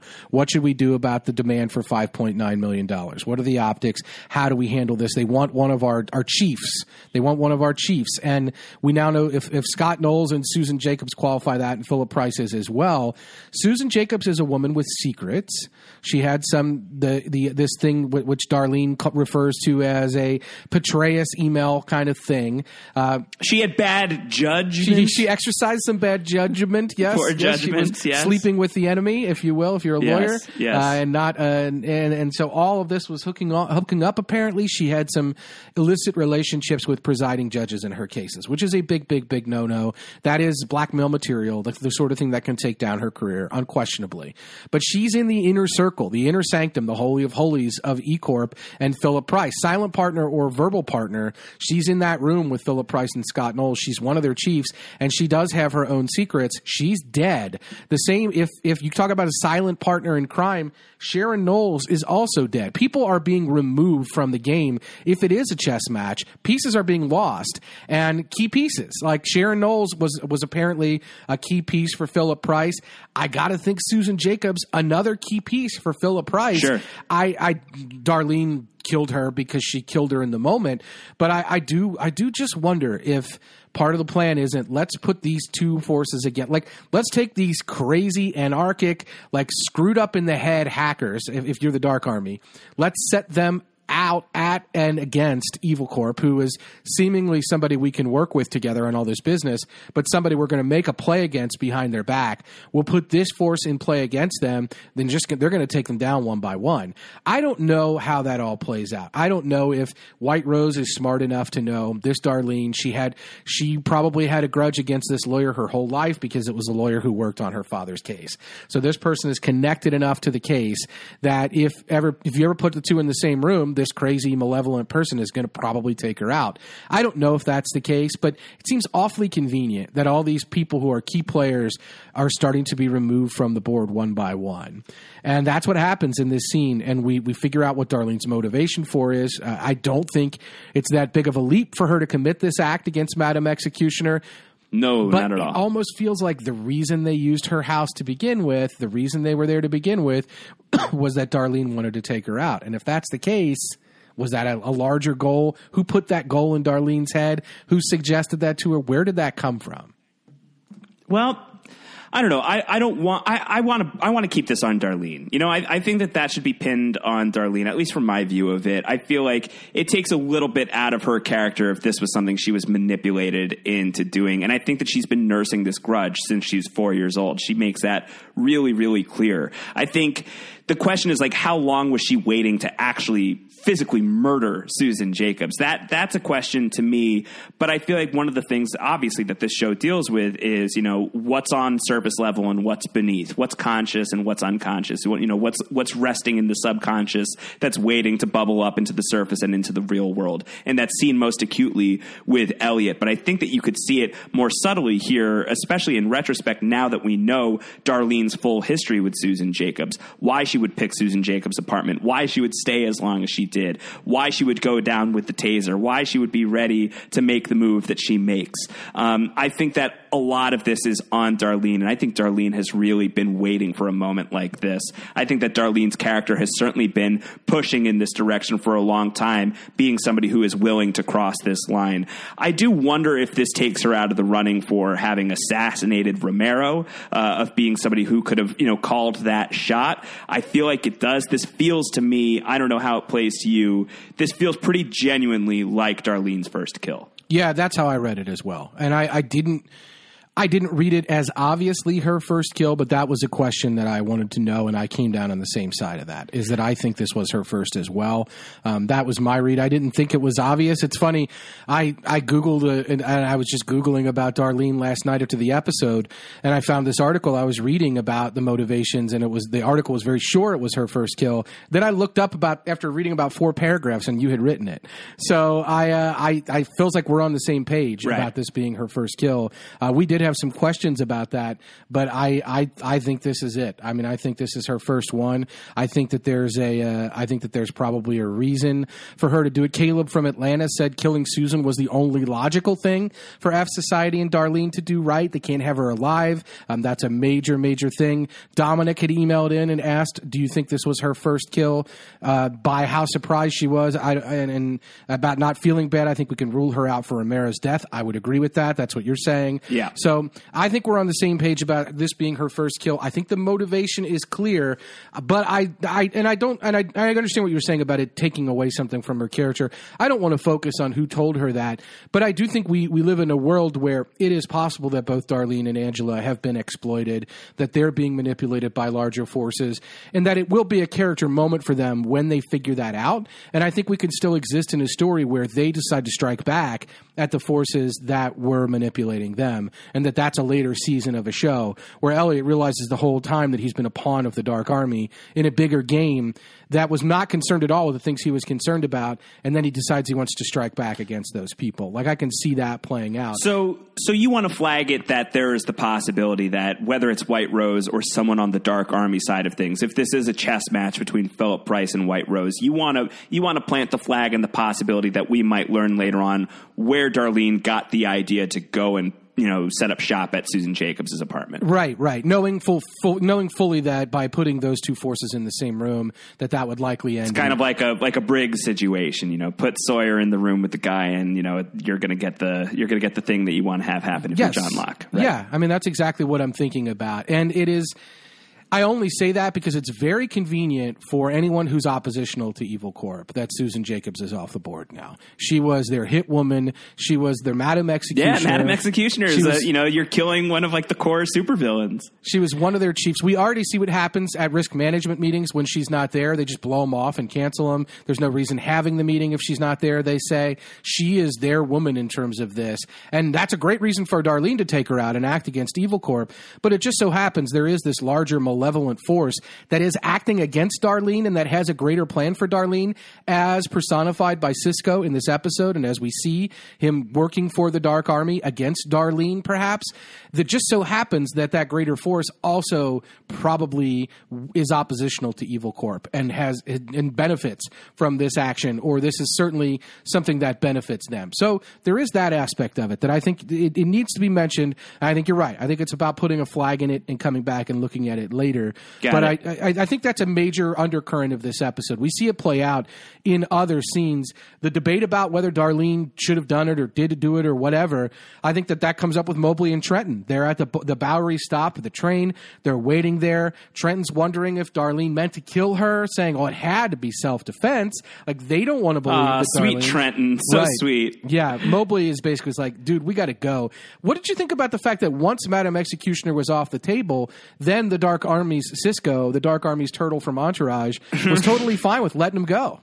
Well, I think at that point, you know, things have just gone so far that what are you going to do short of actually physically stopping Mobley from leaving? And listen, I'll, I, I don't know about like an actual all out brawl, uh, like a planned, like, you know, fight or anything like that, but I'm taking Mobley over Cisco. Cisco might be more long term dangerous, but I think Mobley in that moment is going to get past Cisco if Cisco's trying to block the door. Uh, I, I don't know. I feel like Cisco, what can he do? Mobley is now in a in an apartment with a dead body. If that dude wants to leave, he leaves, and I think that he does so at his own peril. And I think that Cisco is only going to try and keep a lid on these people as much as it makes sense to actually do. But if you leave, you leave at your own peril at this point. Yeah, I, don't. We don't really know what his motivations are vis-a-vis the Dark Army just now. We don't know what Phase Two of their plan is going to look like. We don't know what their plan is, whether it involves Darlene or all of them. It's obviously a bad move to let Mobley go. There's great reason to suspect there might be FBI surveillance on him. He could lead them right back to that place, crack under pressure, do all the things I think it's natural to be worried about Dar- about Mobley doing. I don't think Cisco's instincts are that good. There's a reason he's an easy comp to Turtle from Entourage because he's not that smart. I don't think the very next scene. He's smarter than we give him credit for, but he's not a super genius. No. Well, no, because like Mobley, for example, seems to be woke. Like he is waking up to all the aspects of everything that's happening. He's the one who tells Trenton before he gets on the train, like what we did was colossally stupid, and we can't afford to not realize that anymore. I loved that line. I thought that was great. Right. So he's he's woke. Like he's understanding like okay, we probably shouldn't have done it and it's causing a lot of problems that we did do it. Elliot has been there a little bit too. Elliot has, has mentioned uh, or raised some similar concerns even as he's been jailed. But uh, but Cisco or but uh, but our boy Mobley, Josh, our son is all in on this. Cisco is like, "Let's leave the body in the apartment. Let's just go." Like Well, Cisco, he's saying like, let's call my guys. I got a cleanup crew, and Darlene's like, I don't trust your cleanup crew. Yeah, but that's only after Darlene says we need to get rid of it. Before Right. that, I think Cisco is basically like, let's leave the body. And Darlene's like, no, no, people will come back and they're going to find it. Like, even if we tell them not to come back and the place is blown, there's no way to assure that they're not going to ignore that and just show back up. There's a reason why Cisco's a foot soldier, Antonio. You That's know? what I'm saying. Yeah, Yes. he's not Yeah. good at it. And so I don't know that we can always ascribe brilliance to this guy. Sure. Well, also, I mean, this falls in line with what I think is like one of the big aggravations of the episode in terms of like Mr. Robot is usually so good about not falling into cliche rabbit holes, but this one really did bother me at the end of the episode that Darlene is able to find out what she finds out about Cisco because he left his you know his laptop open? She's Yeah. not an idiot. She can you know she can find what's on your computer if you leave your laptop open. But i think that you know what i was annoyed by with that earlier i think in talking this through a little bit about cisco like that feels like it's in line with cisco a little sloppy not thinking things all the way through probably thinking she's still going to sleep in. He'll get out of the shower. He'll have time to close his laptop just being a little bit of a lazy schmohawk Yeah, he's aware of these tropes though, Josh, because he says he ain't obliging any discussions about acid wood and wood chippers, yes. Right? Yeah. yeah, yeah. He's hip to the Breaking Bad and Fargo of it all. Yeah, so he's. I, it's not clear. This guy's dumb. He's being manipulated. He's doing some manipulation. I think dumb is harsh, but I think that he's not next level genius. No, I just. You're right. He's a pawn at best, and Right. he's been told that he's a pawn. He knows that he is. He is a foot soldier. He's been told not to ask questions. He's letting him, his emotions uh, play tricks on him and do bad things. He may be dead. This may be our eulogy for Cisco, Josh. I doubt it. Do you think? That, do you think Cisco's done? You think the baseball bat to the head, and then Darlene and Elliot are going to take care of Cisco or something like that? I, I kind of want him to be dead. wow. Yeah, I don't know. I just kind of I, I kind of want him to be dead because I don't like the idea that that he is a power player vis-a-vis the relationship with Darlene. That he's got this other agenda and that Darlene has been manipulated in part by him. I don't like that because I like Darlene a lot more. I do think she's a lot smarter than Cisco. Of course. I think Cisco's a little heavy-handed and ham-handed and I just don't really see Ham-fisted. it. And ham fisted, yeah, all that's playing out. But Darlene might be stupid too because they go to the animal shelter and what's she doing? She's paying, bribing this guy at the animal shelter with Sharon Knowles, with not Sharon Knowles, with Susan Jacobs. Uh, I got Mike Bloom there for a minute. Uh, she's playing with Susan Jacobs e coins. What, what's happening there? Yeah, she's using you know whatever money she can. I mean, she doesn't have just two thousand bucks in eCoin on her own, so she's using the Susan Jacobs wallet. And you're thinking like, okay, so once people realize Susan Jacobs is gone and they're looking at past transactions, why is she paying some money to you know this random guy at the vet? Follow that thread down, and maybe you start connecting a few dots. Yeah, I mean that's a big possibility, right? And I think it's a little harder, obviously, with these with these eCoin transactions to make that. That was also cold storage, a paper wallet. That is more of an offline way to do it. That is not something that is as traceable as a standard transaction. So there was some suggestion there, I think, that would put it into play. How traceable would it really be? But look, that guy was just suspicious enough, right? He's a what's in that bag. Honestly. Like it was pretty What's clear to that guy. bag? Yeah, Yeah. there there was something going on that he didn't want any part of.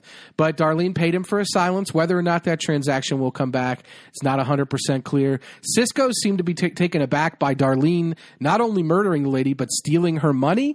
And then Cisco, when they're taking the body out of the bag, he's the one saying, This is some traumatizing shit. Right, right, right. He's more right. upset at that, about it than Darlene is by a long, or by, by than, than she's showing at least. Right. Well, I think that this is the this is the dynamic as far as it reads to me is you know Cisco is Dark Army. He has information that is often useful for Darlene because he has his ears to the ground on that side of the battlefield. He's not a shot caller. He's tried to be a shot caller, and we've seen where that's gotten him. It's gotten needles buried deep underneath his fingernails. It hasn't worked out very well for him, but he has that information, and I think that he's you know the type of guy that probably figures I'm the man in this dynamic with Darlene. Darlene, so I'm the one who has to protect her. Darlene doesn't really need Cisco's protection, or at the very least, Darlene is somebody who doesn't necessarily want that protection. She has been impulsive in the past. She has been somebody who has taken charge of her own situation in the dynamic with Cisco before. Where Cisco is a pawn in the world of the Dark Army, and Darlene may well be a pawn in this war between uh, the Dark Army and E Corp, between White Rose and Philip Price. Uh, I think that she herself is very clearly, at, at least at the moment, is the figurehead in F Society. She is the, the queen of F Society right now. So she's really the person who's at, at the top of this power dynamic between her and Cisco. I think that's great. I'm not so worried about Cisco's intentions for Darlene. I'm more worried about the Dark Army's intentions for Darlene. But I think when it comes to Cisco, Darlene is a weakness for her. He has gone back to her against his own better judgment a few times. And I think that after he gets over being hit with a baseball bat and any sort of, you know, uh, upset feelings or upset face that he has over that situation, I feel like Cisco is ultimately Team Darlene when it comes to it at the end of the day. And if you're looking for Cisco to die, Antonio, I think that's probably the fastest way to get your wish is to see Cisco go out on a limb for Darlene. I could see that playing out, but I'd be really surprised if Darlene just took Cisco off the board. Yeah, I think you're right, uh, and I, I still think a baseball bat to the head is one of those things that should be killing you. Uh, but so we'll see. I mean, I But it's thought, like, you know, that's like classic TV move of like, you know, just like the swift knockout move. I don't feel like that's, uh, you know, what, what are the next steps that she just like keeps bashing his brains in over and over again off camera? yeah, I don't know. I don't know. One shot to the temple can get you with a fist, let alone a baseball bat. So Sure, sure. It is classic TV, but I think they played with that a lot in this episode. For example, earlier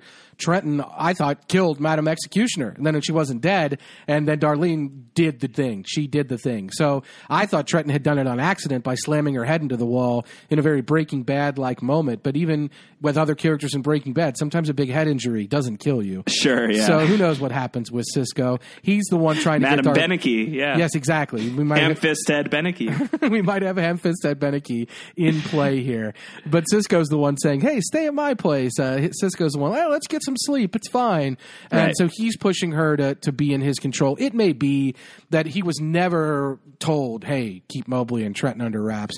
That his job was really strictly only to to keep tabs on Darlene, uh, and that maybe Mobley and Trenton were seen as disposable as spares, and maybe it was fine to let the spares do whatever they wanted.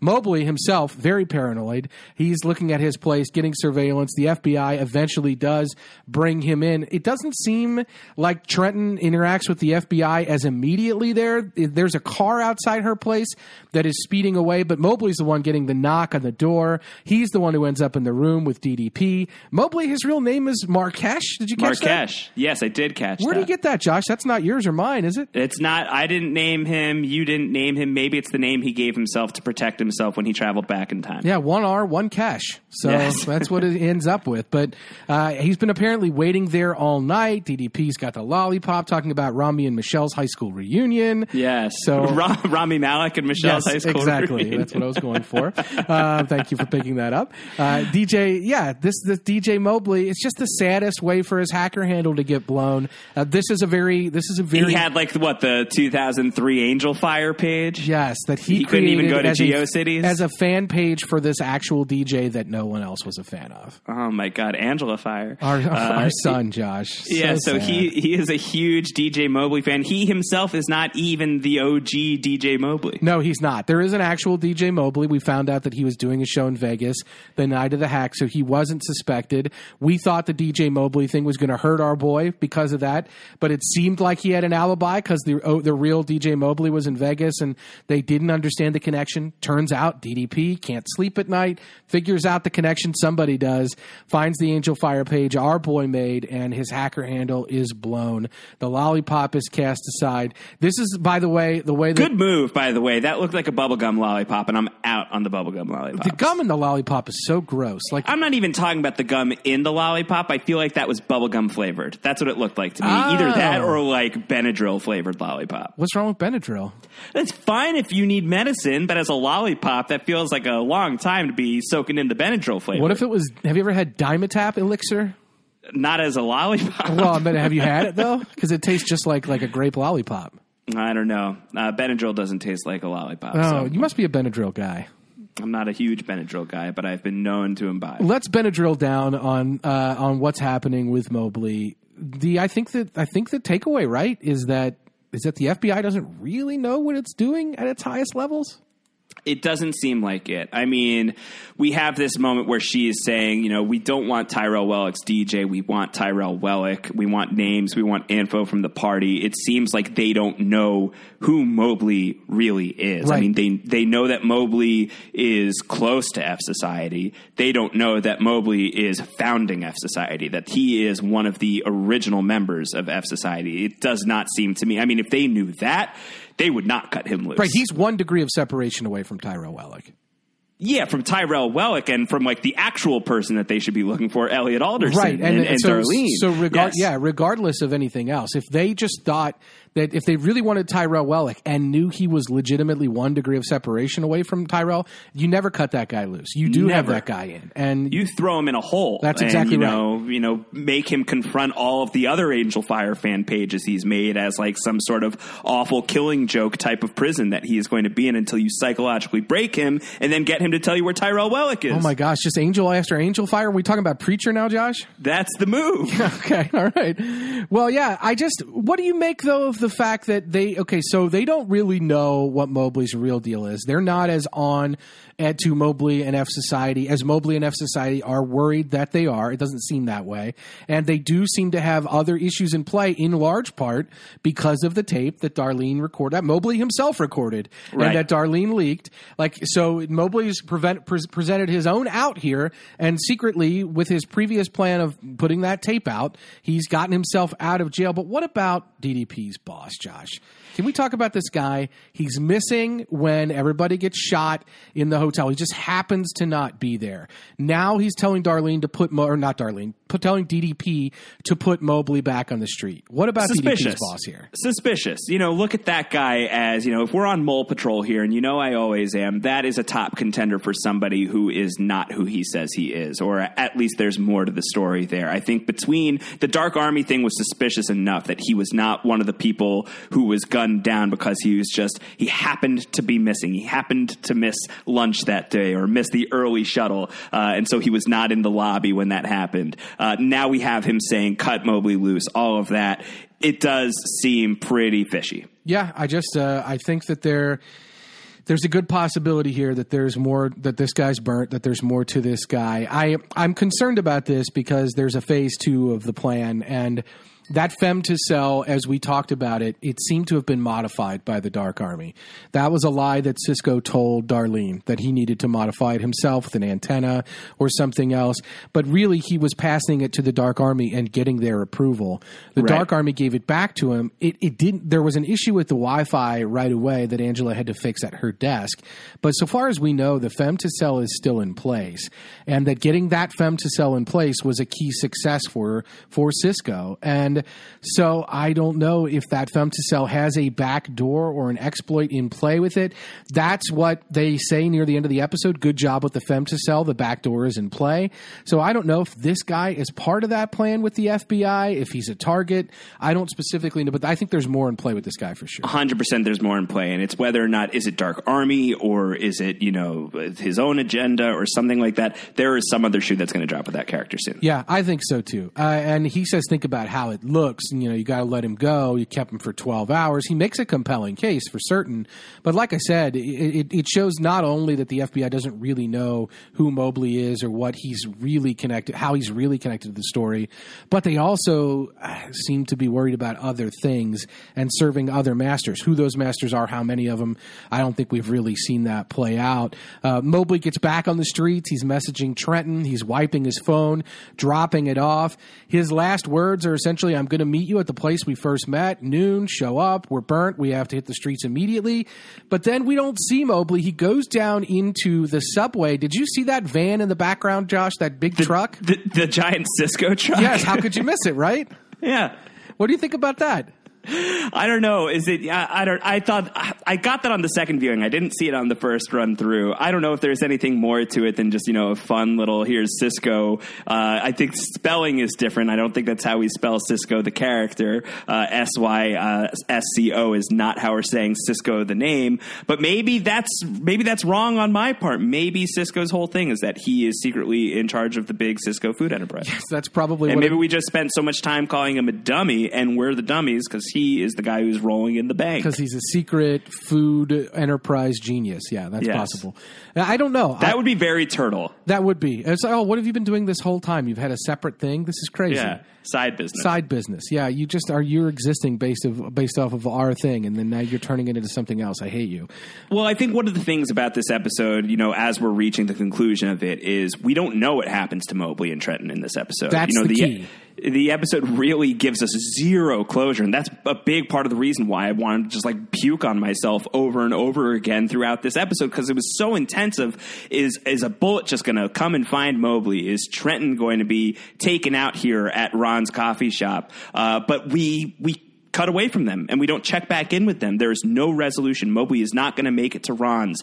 We don't find out what happens to Trent. She looks up at one point. We cut away from her and then we're back with Darlene and Cisco in Cisco's apartment and there's no returning to those characters whatsoever. There is zero closure on what happened to Mobley. There is zero closure on what happened to Trenton, but there is this undeniable sense of dread that something awful is either going to happen or may have happened already. Um, and if if we're asking, you know, what is the Cisco truck? What does that mean? Is that representing an inevitability of the Dark Army descending upon Mobley as Cisco threatened or warned or promised would happen if Mobley were to be caught having any, you know, sort of blip on the radar of the FBI? And he's already been taken to the FBI. He was there all day long. Got to imagine it's entirely possible that the Dark Army is aware of that. So the fates of these two characters very, very unknown, and wouldn't be astonished to find out that their bodies just turn up in an episode or two from now. I think I would. Son, I would hate. I think our I would hate I that. think our son is dead, Josh. you think our son is dead? You think that's it I from hate it, but I, you can see it happening.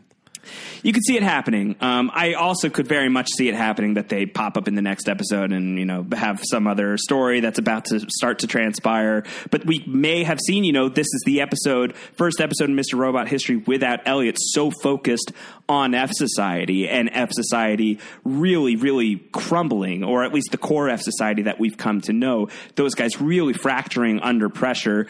This may we may look back at this episode in retrospect and see this as the F Society swan song. That this might have been the final act for these people. The. Black Swan song because of yes, Darlene. Yeah. yes, exactly. Yeah, we. I mean, I think that song. there's there's valid questions there. I think that we, you know, people have people have been asking, is this the end of F Society as we know it? And are we seeing that? Uh, that Dave Baker, or Dave Baker, sorry, had emailed in and asked, have we witnessed the end of the first iteration of F Society?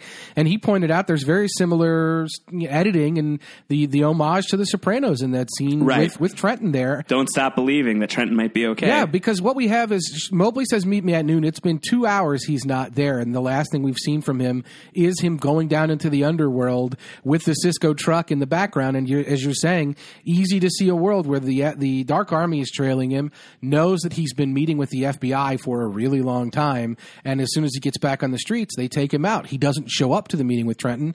Somebody does because the meeting with Trenton, that the coffee shop ends with the door opening. Somebody is coming in. We don't know who. Yeah, it but is. that could, I mean, that could be anybody. Could be anybody. Right? It could be the guy in the members only jacket. could be the guy in the member zone just looking to have a pee. Yeah, Exactly. Yeah, that's all it is. So we don't really know exactly where that's going. I think that I think that's a very valid question to be wondering about as we go into this. Uh, is is was that it? And and and and was that a Sopranos thing? And is that it for F Society or not? So I think that that's where we are with Mobley and Trenton. My my view, Josh, is I think you I think you're onto it, and I think unfortunately I don't think we're going to see our son again. Uh, So brutal. we'll see. That- and that would be terrible because he's becoming a fan favorite. We had people, Bobby from Jersey emailed in, said, uh, Does he have Hurley from Lost upside, Josh? Yeah, he does if he survives. you know, if he lives, he's got tremendous Hurley upside. Yes, this is our son, Josh. The world is really his oyster. His upside is enormous, and the world is his upside is endless. It is limitless. So Of course, no. I mean, he's our son, so it's really Hurley had Mobley upside. That's exactly right. We have to we have to look at it that way. But yeah, Yes. I mean the things are things are really somebody knows. Somebody knows. It may not be the FBI, but somebody knows that Mobley and Trenton were involved and that Romero was involved. The FBI didn't kill Romero. Somebody took Romero out. And I think that we we see just how little the FBI the straws they're grasping at. We do have that scene where DDP essentially reveals that the the random one night stand who later became a date with Angela that Angela stood up to go with Duck Phillips is a secret agent that he's an FBI guy under under the radar and that he's been trying to get information out of Angela that she hasn't been providing. We see DDP looking at the F Society video frame by frame, which I think is a very big concern. If there is another tape out there, that she'll find some way, uh, or maybe there's some way to recover data. I don't know. We'll see. But yeah, this is this is the kind of person that DDP is. She does freak out when she hears about Duck Phillips, a contact. You know, we see Edward Snowden on the TV. Josh, people Yes. are have turned on the FBI in terms of their own surveillance regarding Operation Berenstain. So things aren't going great for the FBI here.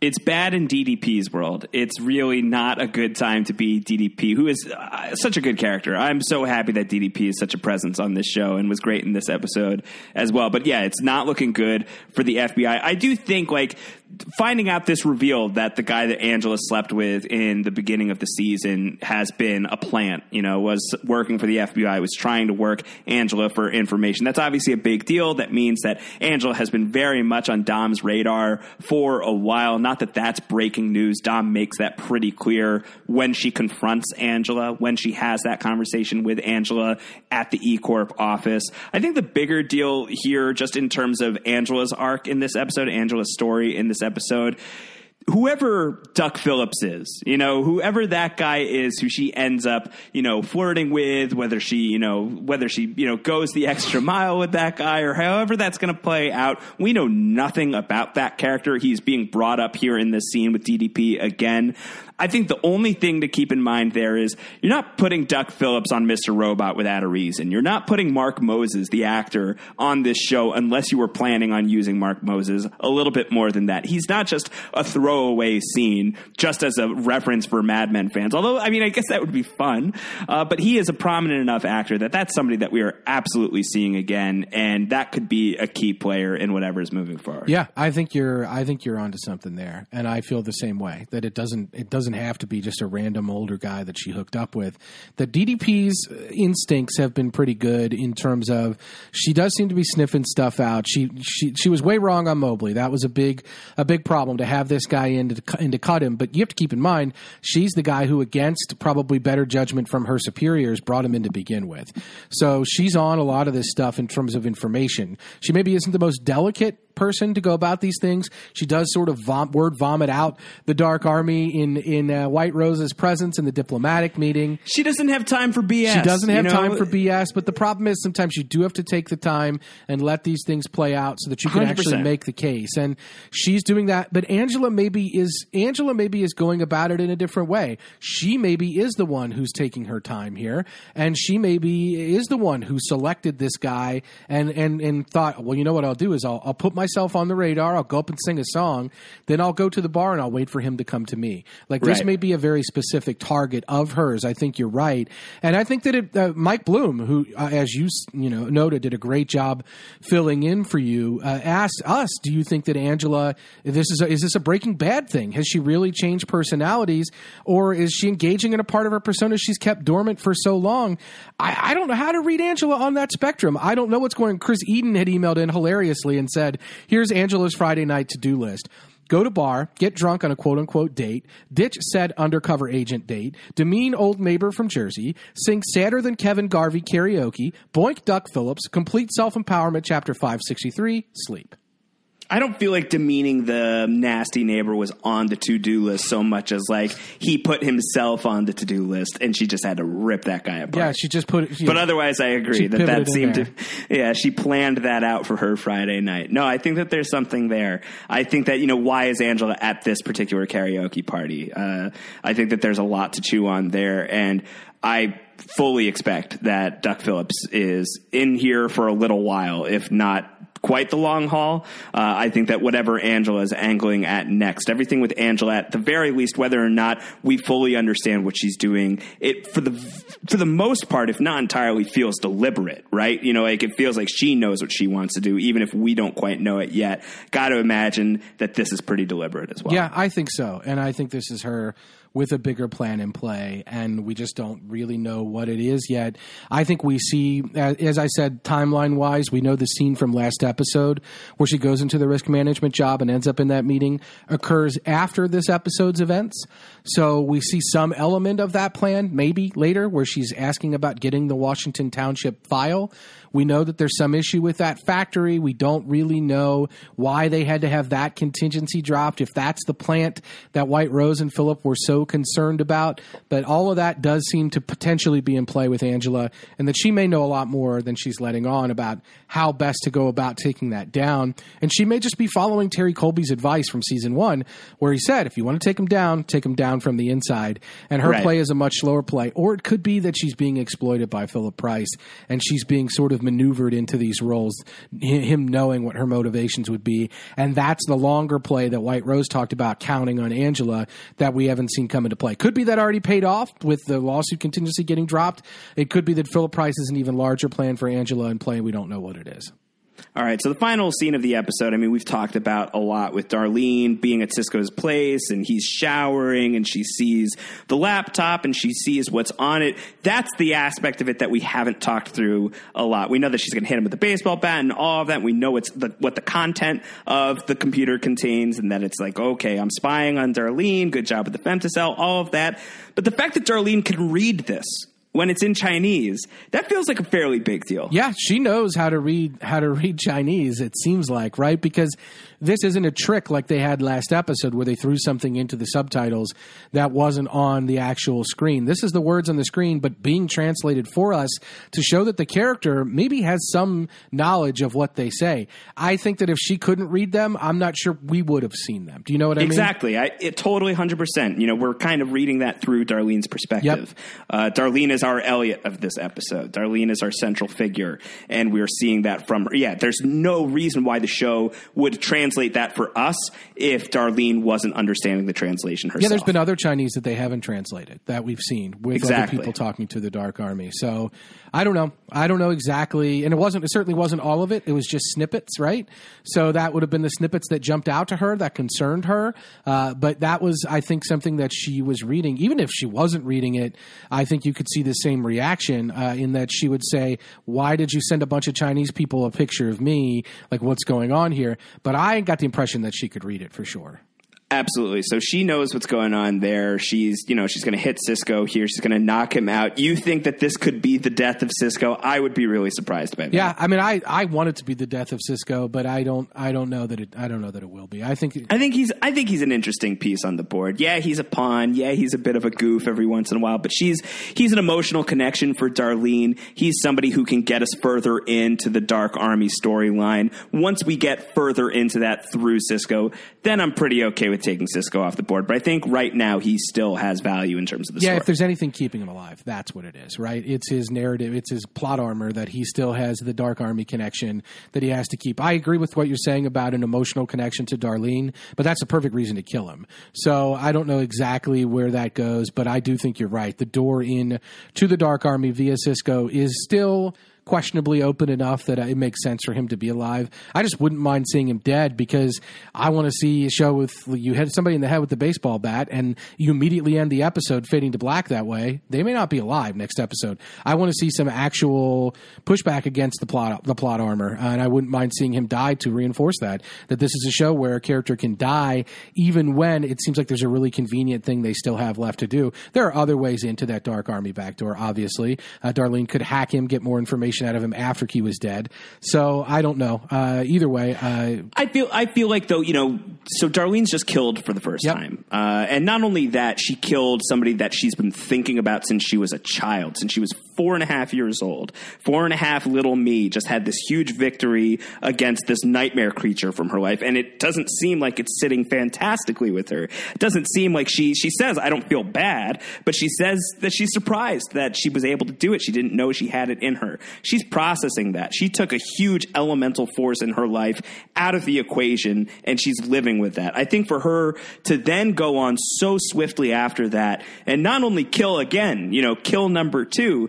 but kill number two would be yet another incredibly important person from her life. Someone who had proposed to her once upon a time, someone who she has had a very close romantic personal relationship with. For her to kill that guy so quickly after killing Susan Jacobs, I think takes too much power away from the fact that she did kill somebody and that somebody was this huge antagonistic force in her life. I think it would just be too much too soon for this to be the moment to take out Cisco and for Darlene to have been the person who did yeah, it. and I, and for me, I think there's some there's there's some good meal to eat there. I think there's a good discussion about whether it is too soon or whether the fact that it's too soon actually could could give you even more. That you could say, oh wow, she she not only once she once she broke that door down, once she gave in and killed a person she'd been thinking about killing her whole life, and once she said she didn't even feel anything, she saw she had the taste of blood. she thought there'd be something that stopped her. She didn't. It didn't stop her. This is the sort of thing we hear about when people become killers. Is once they kill for the first time, it's like, shoot, what's been stopping me from doing that more? So this is a very Wow. emotional. I mean, look. Whether or not Darlene killed Cisco or not, it's certainly you could you could easily say she didn't care if she did or not. She hit the guy in the freaking head with the baseball bat. If you don't think that that action can end in that person's death, then you're not thinking. So maybe she just wasn't thinking and she was blinded in the moment and that's why she hit him in the head. But I think that you could say a person who wasn't thinking and blinded in the moment could easily have killed somebody else. So I do think that there's some element of that to it. Uh, I don't know. You're right. I think he's probably alive in that. I, I do think our son is dead, but I don't. I think Cisco's probably no. got. I think Cisco still has a tale to tell here about the larger plan or about what he knows about it. And I don't think that he's necessarily long for the universe in this show. I think once he does that, you're right. You could take him out, but I think he's got a little bit of a tale to tell left still. I think he's still got a little bit of a tail, vestigial The tail. vestigial tail, uh, the vestigial Yes. Cisco tail is still left. Josh, what else from this episode? I, I think we should talk a little bit about the Kevin Garvey connection, but I don't want to spoil the leftovers for anybody. I don't know that there's much to say other than this is not. You know, we've talked we've talked about connections between Mr. Robot and the leftovers before. Certainly with season one. Where is my with mind a- on with, that one right now? With, with with a song choice, and so here we are again with another musical connection. Um, you know, the leftovers using the "Where Is My Mind" cover after it had aired on Mr. Robot last year, and now we have this really great karaoke sequence on Mr. Robot after the leftovers season two had a very memorable karaoke sequence. So I just feel it's fun. I, I don't know that there's too much to, to drill down into with that stuff. I think that it, it thematically fits for Angela, and I think it's cute that both of uh, both of these shows, two shows that you and I adore, have these two moments. I think that's yeah, great. it's not just that characters are singing karaoke, right? It's that characters are singing super emotional, like sad Right. karaoke, Yes. and that's the thing that that sad karaoke always makes you cry. yes, the, the, the karaoke is always better when the singer is crying, Josh. But yeah, Yeah. I, I think that that is. A, I think it's a, a, a tip of the cap more than anything. I think it's a. I think the way this was presented was fantastic. I think that sequence was very compelling, and I think that it was very well done. But I think it's also a tip of the cap to a show that I know that uh, there's no way that if anybody's watching both of these shows, that the people that are involved in making them aren't like, wow, they're doing they're doing some fun stuff stuff there. So I think it's. I think there's a lot of mutual respect between yep, the two yep, shows. I think that that's a big part of it. So tip of the cap. Couldn't be happier that one of my favorite shows is giving a tip of the cap to the other one. No, it's great. Very fun stuff. What what else about this episode? I feel like we've covered it. pretty Yeah, I think we have, and I think that I think that it our coverage was was representative of where this episode is in Mr. Robot season two. In that, it certainly was a very compelling and awesome character episode for Darlene and others within F Society, and we we talked about all those elements of that at length. But it's also important to situate those elements on the the greater board of the show uh, in terms of what the show is doing. That they're piecing out information here. So we we saw them find the the shell casing. It just so happens in this episode, several episodes later, that it's coming home to roost. The same thing goes with the guy that Darlene hooked up with. That that's something that was a loose end from season one. We're seeing a lot of these fraying loose ends starting to come and be pulled at by people involved in the story. So I do think it's important to continue to contextualize where this episode occurs in the context of the greater story in Mr. Robot, which as we had reset for us in the voiceover with Darlene, not the voiceover, but her reading Elliot's notes from the voiceover from season one, is a story about the top 1% of the top 1% controlling things. Yep. And I think it's fascinating to to look at this episode in that context, as well as the context of where it is. Look at the thousand foot view and the ten foot view, Josh. See the forest and the trees. This is a great episode for that. great episode. Just gen, you know, generally And great episode Uh, I. I know. Uh, again, a lot of people saying that this was their favorite of season two. It's not the case for me, but it definitely was awesome. And again, can't speak enough about how nervous it made me. Um, you know, I've definitely felt feelings watching Mr. Robot before, and I've certainly felt very tense watching Mr. Robot before. But there was just this looming sense of dread all throughout this episode that it really it felt like it was just dipped in the in in the in the dread jus you know it was just like really dredged in there and it was so so palpable and so awful and i I hope you're wrong. I hope our son is okay. But the way that it it left you feeling like something awful either is happening, about to happen, or has happened, uh, and in in a way that Mr. Robot hasn't really done that since maybe the Shayla death might be the last time that I've really just felt like this awful vortex of despair in the pit of my stomach watching this show. It was really really tough to get through this episode at points. Um, that's a mark of a great great fantastic episode, structured really, really well, boldly being told without Elliot Alderson at all. Especially bold that this is a week after the big reveal with Elliot being in prison, not dealing with the fallout of that at all. You know, choosing to tell a story that is completely free of Elliot physically being on screen. That's pretty amazing stuff, and I think they did a really killer job with it. Yeah, yeah, I think you're right, and I think that that is. Look, Mr. Robot continues to find ways to impress us and to show that it can stick landings and to show that it can execute at the most high levels. And this is another example of it, doing it in a different way, doing it without its main character, and continuing, I think, to win the show major credit in terms of its ability to do that. It speaks to the quality and the strength of the show and everyone involved. Fantastic acting performances, uh, fantastic people coming out of the woodwork, uh, characters that are being built like DDP, getting more and more great moments, uh, and continuing to build that up. I just think when we take a step back, when season two of Mr. Robot is all over, we're just going to have our minds blown. And I think that throughout this, there have been people that are like, I don't know, weird show. It's weird. Colin Stone told me it was a weird show, Josh. I don't know how I feel about that. It is a weird show. Yeah. He said it was a weird episode from a weird show, and It- I think it was a great episode right from a me. great show. You know, I th- but I think weird and great don't have to be on opposite sides from each other. I think Mr. Robot is a super weird show, and this is a very weird episode of a very weird show, and that's also great. I think that you know, the I think Mr. Robot's weirdness is a big part of why I love it so much. It's unrecognizable from so much else that's on TV. It's shot differently. It just looks different. It feels different. It is telling types of stories that aren't being told elsewhere. It has such audacity with its storytelling. It's got such commanding performances. It's so complicated. You really have to pay attention in order to pick up on every single detail. And sometimes it's just downright weird. we talked we talked about the sitcom scene. You know, Alf was on Mr. Robot. this that's is a, totally this- normal. This is a weird ass show, Antonio. and if you don't think so, then I don't know. You have a different definition of weird than I do. And I think that weird is great. I think as somebody who self identifies as weird, I'm very happy with this weird, fantastic show. Yeah, show. and I'll just close by saying that I think the weirdest thing, the weird things about the show in terms of episode length, pacing, narrative structure, the things that people have been a little concerned about that they don't expect from their TV. They want their TV to deliver in a different way. And this show is delivering differently. I think when it's all said and done, we're not going to see this as weird. I think we're going to see it as ahead of its time, as a show that understood that people are probably going to take this in on a binge. And so it has to be rewarding to people that are binging as well as people watching week to week. That you have to structure the narrative in an odd way and that it'll be like a book and it won't have to be like a House of Leaves type quote unquote weird book where you're like, oh wow, that stuff I was reading on page 200 in a footnote was a major story in page 600. It doesn't have to be like Infinite Jest where there's a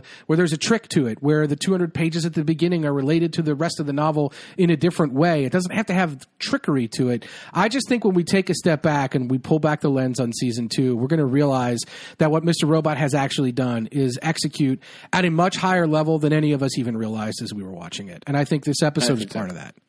Yeah, I think so too. Anything else from this episode? No, that's it, man. That's it from me. All right, hashtag time. I've got two contenders. One, a latecomer sad karaoke. Uh, I also have hashtag Black Swan song. I like wanted to go Black Swan route. song. I also just like Weird Show, but well, let's go with Black Swan song. Let's go. Weird, hashtag weird. All right, Swan. hit us up on Twitter. Antonio is at AC Mazzaro, 2Z is 1R. I'm at Round Howard. Subscribe to what we're doing here on the Mr. Robot podcast, postshowrecaps.com slash Mr. Robot, iTunes, MR Robot. iTunes is the way to do that. Hit us up with your feedback. Mr. Robot at postshowrecaps.com is our email address, or you can go through our feedback form, postshowrecaps.com slash feedback. Anything else going on, Antonio? Uh, that's all for me. What about in your world, Josh? Well, you and I just talked some Lost. That is a thing that happened. I wanted to let we you have talk about it. We have some limited edition Lost podcasting going on here on Post Show Recaps. The brief return of the Lost Lives podcast, a podcast we did about two years ago, celebrating the 10 year anniversary of the Lost premiere. We have brought that back to do some Lost talk here. We've been talking about possible sequels to Lost. Talk about weird. That was a weird podcast. And all of the Lost podcasts that we're doing right now are pretty weird. Antonio and I talked about that. We also talked about Lost booze during that show. MacCutcheon, we toasted during the show. It was really good Made me want to drink, that's for sure. this episode of Mr. Robot. Yeah, man, I, I'm a little worried about you, Josh. Now that our son's off the table, I'm more worried about you. I'm nervous. I'm nervous. I'm nervous. Anyways, that's a really fun podcast that Antonio and I did, and there will be a few more Lost podcasts coming up over the next few weeks, probably wrapping up around the same time that uh, Mr. Robot season two is wrapping up as well. But that's really the big thing in my world right Yeah, now. and I think it's great. I've had a, I had a lot of fun talking Lost with you as always. I think that it's funny because I felt like the well was pretty dry, but I'm enjoying you and your wife Emily Fox going back and listening and, and watching a random Lost episode and just weighing in with how that random episode made you feel. Shout out to Albert Vargas for deciding a different format for that, which I think is really listener friendly. Like we know now what you guys are going to talk about next week, so we can play along with that. I think that has a lot of legs, and I have enjoyed the Lost 2 conversations. How would we reboot Lost? What's the best way to go about that? If you're interested in that show at all and you haven't listened to our, our Lost Lives podcast, we get into a, a lot of depth about that. Yeah, a lot of depth about that. And there's a whole treasure trove of Lost podcasts. If you want to go through that material, postshowrecaps.com slash lost iTunes is the way to find all of that stuff. All right, Antonio, we will be back next week talking about the next episode of Mr. Robot. There's only three more weeks of Mr. Robot left at this point. Because there's a double episode. Yeah, because there's a double episode. So we're talking about three more weeks of Mr. Robot podcasting here, coming pretty close to the end of the road. You and I have been doing nothing but talking about Mr. Robot for feels like forever, but in reality, it's since the end of April, beginning of May. But that's a long time. It's a long stretch, and you know the the end of the road, at least for now, is in I'm sight. telling you, one of these episodes is gonna. What's gonna happen is something is going to change so seismically with this story that we're gonna want to start all over again. Oh my god, I can see We're gonna I do a could see it. re-listen All of our podcast, No. and we're gonna have to re-summarize in podcasts our previous podcast. It's not impossible. All right, Antonio, we will talk next week. Cheers, mate. Bye.